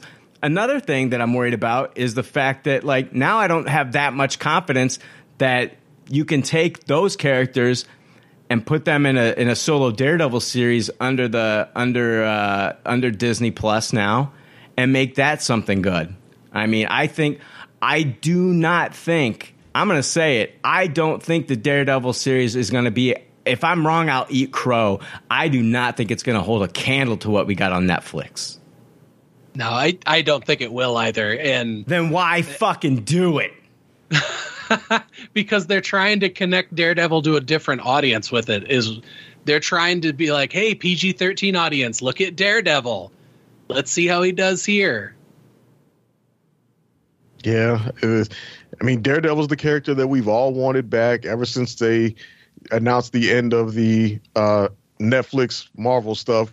People still wanted to hold on to that, and they're trying to give that to us, but uh, the execution still remains to be seen. I mean, this is the thing. Like, isn't this supposed to be still like 24 episodes? 18, 18. Or 18, 18. Yeah. Still trying to wrap my head around how you're going to make 18 episodes of this work. I think they're going to break it down nine and nine. We're going to have a break, you know. Even then, that's I know it's a lot, man. That's a lot of story to try to tell. Yeah. I mean, there are ways that there are ways you can make it work. Sure. I just don't know if if they're going if they can do it. And it's kind of shameful that you know our confidence in Marvel has been shaken like this. Yeah, you know, I wouldn't be so upset about this if it wasn't for how much I fucking loved that Netflix series and how amazing that Netflix series was. And I'll still say it. I'll say it. I'll say it uh, every fucking time I get on here. Nothing that Disney Plus has put out Marvel related touches what Netflix did with that Daredevil series. That Daredevil series, that first and third season are perfection. There yeah, are, it's it's the best like comic book TV series, in my opinion, is what they did with Daredevil. Agreed. Agreed. So, Yep. I mean, good luck. I, I, you know, I really hope it works. I, ho- I hope it works. I will be watching. I will be watching. I will give it three, four episodes, and if it's just, if it is just shitting on what I loved so much about like that Netflix series, then I, I will just, I will, I will wash my hands clean of the of the Daredevil series. I will not continue to watch the series if it's just not gonna be as as good as what we got with the Netflix stuff because that stuff was was perfection. I won't I won't see them take Charlie Cox and Vincent D'Onofrio and put them in something that is subpar, something that is watered down. And you know, I mean, but if people stick around for it and if people like it, if people like the new direction, that's on them. It's just, I know what I like and I know I love that. There was nothing broke. Why fix it? There's nothing to fix. It was perfection, man. It was, I mean, you had, you had a villain that was layered that you hated. You had a hero in Matt Murdock that you loved and uh, just a badass. I mean, my God. I don't know. D- It just I'm, you know, maybe I eh, eh, maybe I'm speaking too soon. Maybe they're gonna maybe this is in the right hands, and they're gonna put the care into it, and they're gonna they're gonna give us what we loved about Daredevil from Netflix. Maybe I'm completely wrong about this, but this Echo news does not do anything to to assure me that they are putting the care into any of this. Yeah, yeah, maybe they maybe they could, but Marvel is not in a position now to where we're going to give them the benefit of the doubt like we used to. Yeah. Uh, oh, and then finally in in Marvel news, we're getting uh, Deadpool three casting news. Um, uh, Brianna Hildebrand and uh, Shiori Kutsuna are coming back for Deadpool three. So uh, Hildebrand is coming back as Negasonic Teenage Warhead, and Kutsuna is coming back as her girlfriend Yukio. Um, and um, so far, we've got Ryan Reynolds, of course. Uh, Hugh Jackman has joined the cast. Morena Baccarin's back as Vanessa. Uh, Stefan Kapičić is back as Colossus. Karan Soni is back as Dopinder. Leslie Uggams is back as Blind Al. And Rob Delaney is coming back as Peter. Yeah, this is uh, Shawn Levy. Uh, Shawn Levy is going to direct and produce um, uh, from a script from Levy, Reynolds, Paul Wernick, Rhett Reese, and Zeb Wells. And I have full faith in this movie. I have full faith in this movie. So that's great news. I was worried that we weren't going to get Negasonic Teenage Warhead back and Yukio back because I really liked Yukio in the second film, and I've always loved um, the dynamic, the weird kind of like dynamic between uh, Deadpool and uh, Negasonic Teenage Warhead is always fun. Yeah, I loved it the way they would just shit talk each other, and then Yes. Yukio would come in like, "Hi Wade, hi Yukio." I was excited to see that casting news. Yeah, the the relationship that they have, it, it's very like a, a sibling type relationship almost. Yeah, yeah. Where, where where you can tell that like they like each other, but like she's not going to show him really that she likes him except for under rare occasions. But you can tell that she does like him, yeah. and it is a fantastic vibe and the great chemistry between those actors. Absolutely. So, God, I can't. I think Deadpool three is like uh, at this point. I, I'm telling you, it's probably my most anticipated Marvel project coming out. Is there anything else, Joe? Is there anything else Marvel related that you're looking forward to more than Deadpool three? Not even close. I mean, I'm looking for. I'm looking more forward to Deadpool three than I am fucking Secret Wars. Same. Same. I I didn't even have to think about that one. Oh yeah, yeah. Right now, Deadpool three is is that's it. That's the next big thing that I think we're all looking forward to. You know, I yeah. I mean, And that's not to say that I think Secret Wars is going to suck or Me anything either. like that. Oh, not, I'm not at all. I'm not even saying like I'm. I'm worried about Blade. I'm worried about Blade. Yeah, Blade seems super rocky right now. right? I mean, I'm really worried about Blade. Do I want a great Blade movie? Yes, but I am worried about it. I, I I'm not worried about Deadpool three though. I mean, Ryan Reynolds. I mean, you put it in the hands of Ryan Reynolds. I'm not worried about it. The guy fucking takes a soccer team and makes them better. I mean, and exactly. He's not Deadpool even three's in good hands. exactly, man. He- I mean, it's you know, it's being handled by by former writers, and and just the people that are doing it love the character. They love what they're doing with it, and that shows on projects when people are doing something. They're having a good time doing it. Exactly. So yeah, we'll see, man. I'm looking forward to Deadpool three. Ooh, man, I am. You know, Joe, I am. Re- I don't have any DC news or Star Wars news this week. I know Star Wars with the with the Star Cruiser Hotel and the closings and all that stuff. I don't want to talk about it, man. It's like, you know, what are they charging? Like, it was like six thousand dollars for a family of fucking Oh. four. Yeah, ridiculous. Yeah. Something that the outside of winning the lottery, I'll never experience. Right. And so it's like, hey, we closed this stupid, expensive thing that nobody could afford to come to except for the elite. It's Yeah. Like, oh, okay. Shocker. So it's like you know, but uh, my I, I think the, the announcements I'm ready for the most are more Superman legacy announcements. I, I really want to know who they're gonna lock down in the castings for Superman. oh, legacy. absolutely. Yeah, Yeah, that that's that's the the big thing. That's what's. I, am not gonna say it's gonna make or break the series, no, but that's gonna be the thing that's gonna get the most engagement as far as that movie's concerned, up until the point where we get a trailer. yeah, Be- Anytime there's a, like a major character, a major comic book character that's coming to film, first thing everybody wants to know who's gonna play him. yeah. And especially given how we came from Henry Cavill, which love him or hate him, damn it, that's the best looking Superman we've had since Christopher Reeve, in my opinion. So, yeah, my I've, I know there's been some rumors out there of certain names and this, that, and the third, but ultimately whoever they get is going to be compared probably to Henry Cavill to a certain extent, if nothing else from a physical standpoint. Yeah, I mean, I, here's the thing: like Christopher Reeve wasn't like the biggest dude, right? You know, he wasn't the biggest dude. I think like if they got if if they cast Nicholas Hoult or if they cast this Corenswet guy, I don't think that they have to bulk up necessarily. I mean, it'd be nice for them to get into somewhat Superman shape, but I don't think that they have to look like, you know, they're competing in a bodybuilding tournament or something like that to play Superman because it Sure. wasn't necessary with Christopher Reeve. So we'll see. We'll see what happens, man. But yeah, you're gonna have. You're gonna. get- You're right, Dre. Instant comparisons to Cavill. Instant comparisons to Cavill once it happens. And I Right. mean, Snyder, not not just Snyder fans. I mean, I think I think a lot of people are going to be comparing him to Cavill, and then you're going to get a lot of you know. It's one of those things. If they if they cast this Corenswet guy who's like not really like a big time big name, you know, I, I I've only seen him in Pearl. I know he's done other things, but he he you know that's the thing. Christopher reeves was really not a a film actor.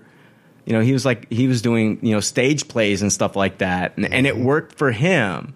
So it's not like you have to get like this big name to come in there and play the character. He could he could basically make himself superman Yeah, you definitely don't. I mean, Henry Cavill himself wasn't a huge name before Sure. he became Superman. The only thing he was known for before then was what the Immortals. the immortals yeah Yeah, it was that one thing he had been in. And yep, you're right. He does it. They don't have to necessarily get huge, hulked out beefcake like Henry Cavill does. But at the same time, I don't think we want to see a Superman in a muscle suit like Shazam was in the first movie either.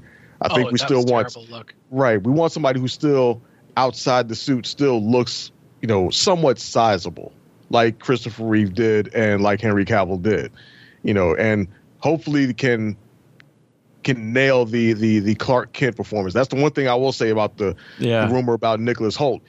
Like you said uh, last week, he does look like he could absolutely nail a Clark Kent portrayal. yeah The question mark would be, could he do the Superman part as Yeah, well? Exactly. Yeah, I think I think he's I th- I think uh, I think he's definitely got Clark Kent locked up. But yeah, could he pull off Superman? You know, that's the that's the question. So I'm looking forward to those casting announcements, man. When we finally get some casting announcements for Superman Legacy and that trailer, I want to see the first trailer. Oh my god! And then you know, uh, yeah, we're gonna get those compare as soon as we get like that first like Entertainment Weekly fucking picture of like the actor in the suit for the first time. It's oh my god, internet's just gonna blow up.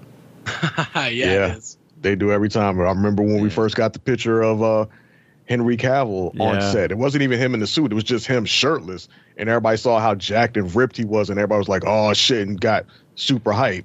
And then on the flip side, the first time we saw Gal Gadot pictured as Wonder Woman. Everybody saw how she wasn't buff, and then completely lost their shit in the other opposite direction. yeah. right. I don't, you know, I don't need, I don't need my Superman to look like Frank Miller Superman. Like he doesn't, you know. I mean, I don't necessarily need it, but um, I do want him to come in, you know, coming in in shape. I mean, see, that's the thing. It's like a lot of people loved the Robert Pattinson Batman. I liked it. I thought he was great. I, I thought the movie was great, but I would like to see him beef up a little bit. Agreed. You know. It's like you got to at least look like you can do this job. With Superman, it's a little bit different. He's an alien. Yes. And and it's he doesn't need to be big and muscular to do what he's doing. I mean, is- Supergirl's nearly the same power level, and she's not big and jacked. So I mean, it, it does work, but just in terms of giving people something to bitch about, if that first picture is Superman, if it looks like a little guy, man, I hope he's got thick skin because they're gonna be fucking ripping him apart on Twitter Yeah. on on certain angles. Be like, this can't be Superman. He's not huge, and it's like, well, he doesn't necessarily have to be huge. But I totally agree with you, man. It, it, at least at least like look like you're athletic. Yeah, he doesn't have to be, but it's going to be a much harder sell if that guy looks like That, yeah, exactly. if he looks small. Yeah, it's like you know Robert Pattinson. I thought was a really interesting choice as Batman. and I liked his portrayal, but he also looked like he could be in a Trainspotting movie. I'll be honest with you. yeah. You know what I mean? I'm just saying it, man. You know, I mean, he really did. So, I, I'd like to see him, like, you know, maybe bulk up a little bit, like put a little bit more muscle on, man. You're playing fucking Batman, dude.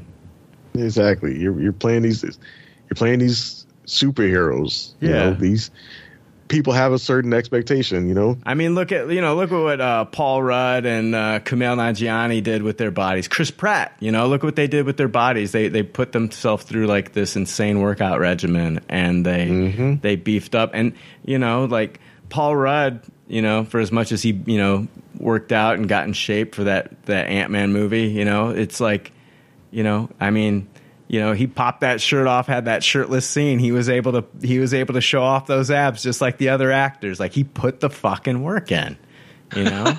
I don't even think they gave Kumail a shirtless scene, did they? They just had him in sleeveless outfits. Yeah, I know, but man, if anybody deserved a fucking shirtless scene, it was Kumail. God, I damn. know. No kidding. It's Yeah. like, man, that guy worked his ass off, like completely transformed his body. And you, this long ass boring movie, you're not even gonna give him a shirtless scene. Right. He right, he You give us earned the it. most boring sex on the beach scene. It would have been far sexier just seeing that guy without his shirt on. Yeah, ain't that the truth?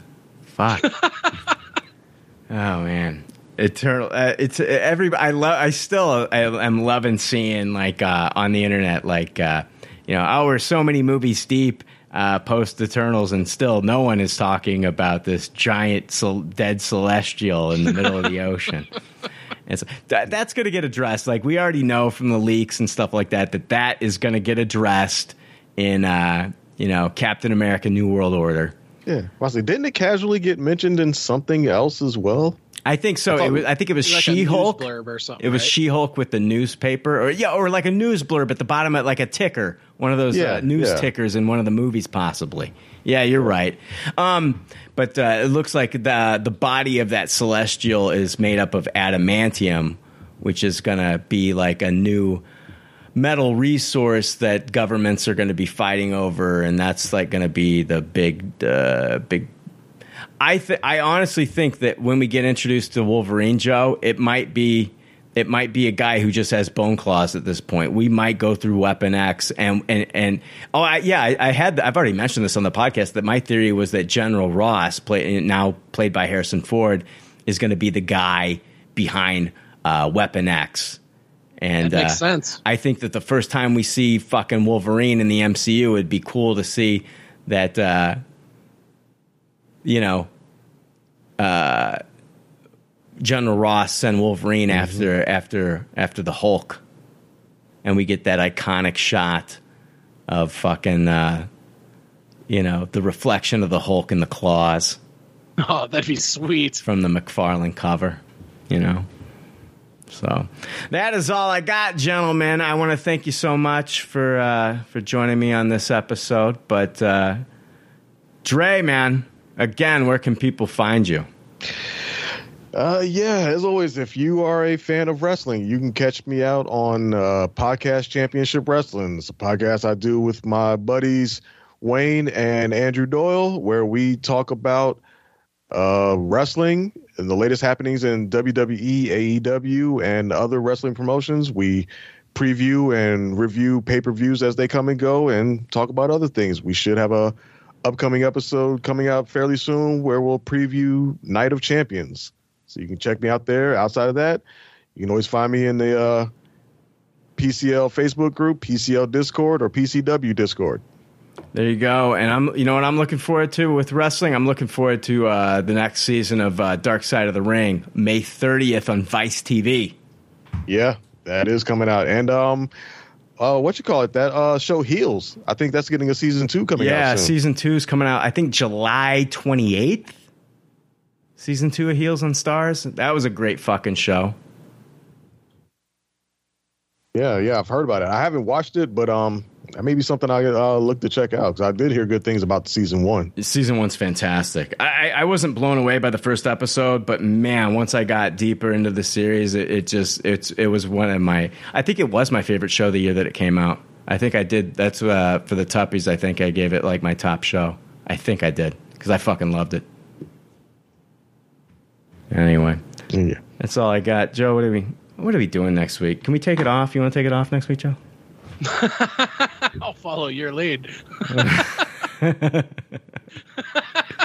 You just want to take next week off and then come back for fucking Spider Man? I mean, yeah, if you want to, I'm game. No Little Mermaid review? Fuck no. I'll be. I listen, man. I, I'm not even a.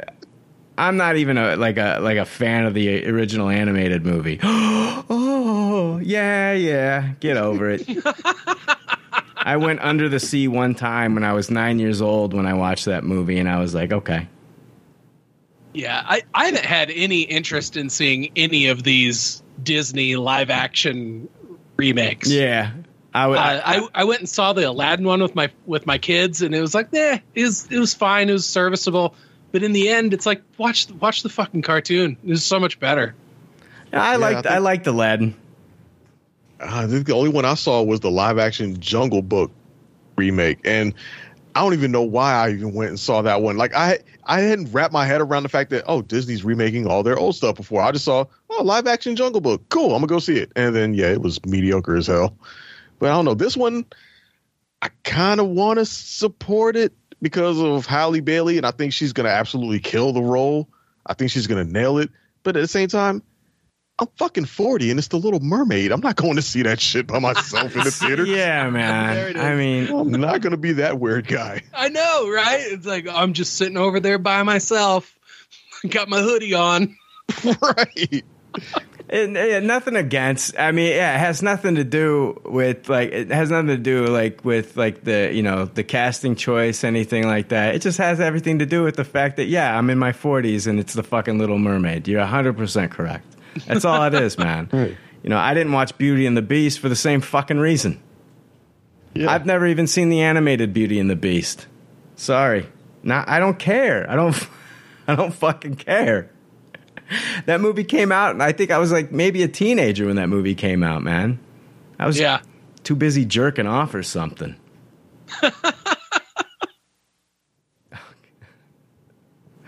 anyway. All right, let's wrap this bitch up and uh be back uh yeah, fuck it, Joe. If we, uh, you know, I, uh, we maybe we'll come back next week, uh, but there's a good chance we won't. Ah, let's play it by ear. I like it. Playing it safe. I might not want to record next week, um, but we'll definitely be back the the week after talking about the the next Spider-Man uh, into what is it? Is it across the Spider Verse? Yes, that Yep. apparently is not getting a 3D release. Oh, I know. What the fuck, Sony? I know. That's that that is the dumbest fucking decision. I mean, you're missing out on the 3D upcharge. Not only are, is Sony missing out on the 3D upcharge, but like that was the best part. That was one of the best parts of the movie is watching it in 3D, Joe. It's the best 3D experience I've ever had. Was watching that first one, and I was so stoked. I was like, "Oh, they're probably going to re-release the first one in 3D again, so I'm going to get to go have that experience again and take my kids this time, so they can have the best 3D experience ever." They're probably not even going to do that. Fucking Sony, man, they make weird choices. Exactly. If anything you think would be tailor made for it, you would think this movie would be that. Yeah. Yeah, they're like, "Oh, we can't spend extra money on 3D. We got to make fucking Kraven." And, and what other dumb shit movies that they're making when they should be making a 3D Spider-Man movie? Like, g- get out of here. Uh, Morbius too. You know it's probably going to happen. No. Which is the craziest part that they might actually be dumb enough to do that. Oh my god. Well, they were dumb enough to re-release it in the theaters with all the memes, thinking that they actually had something hot on their hands. So People really like it. That's just hot online. It's like you don't get it at all, do you? you don't get it. That's not it. People. Oh god. Not how this works. Yeah. All right, so let's wrap this fucker up. We'll see you uh, possibly next week. Uh, if not, we'll see you in two. And uh, yeah, just like Chuck Woolery, two and two. Chuck, Wool- the kids don't get that reference, the Chuck Woolery, do they, Joe? No, for sure. Kids have no idea who the fuck Chuck Woolery is. Man, yeah, they missed out. They missed out. Anyway, and uh, until next, ne- uh, until next, until next week, we're putting a lid on. Ah, Jesus. Thanks for listening to Pop Culture Leftovers. Congratulations. I don't know how you did it. I couldn't do it. You people need a t-shirt saying, I just listened to two hours of nonsensical crap. Anyway, if you'd like to reach the Pop Culture Leftovers cast, you can email them at comments at popcultureleftovers.com. You can also follow them on Twitter at PC Leftovers or like their Facebook page. They'd love to hear from you. They're all pretty sad and lonely. One of them is homeless, but I didn't say that. Already like 7 million podcasts talking about pop culture and all that. Makes us happy like shooting at a womp rat. But it's all been done before. And we don't want to be a copycat. We're the leftovers picking up the scraps dropped by the cool kids. it's a trap. Gonna toss it, gonna taste it. Do we love it? Hey, let's face it, can't erase it. Let's embrace the Tupperware party. Subculture spill over like a vulture. Carry over counterculture, pushovers, pop culture, leftover. And with the uncool kids, what's to say's already been said. Leftover. Pretty sure that the only talent is the band that's singing this. Pop culture leftovers. Podcasts that original and good have already been done before, so we should separate the wheat from the chaff. And we're the chaff, the crap, even though we're the shit. Woo! We're the leftovers picking up the scraps dropped by the cool kids. it's a trap. Gonna toss it, gonna taste it. Do we love it? Hey, let's face it, can't erase it. Let's embrace the Tupperware party. Subculture spill over like a vulture. Carry over counterculture, pushovers, pop culture, leftover. And with the uncool kids, what's to say's already been said. Leftover. Pretty sure that the only talent is the band that's singing this. Pop culture leftovers.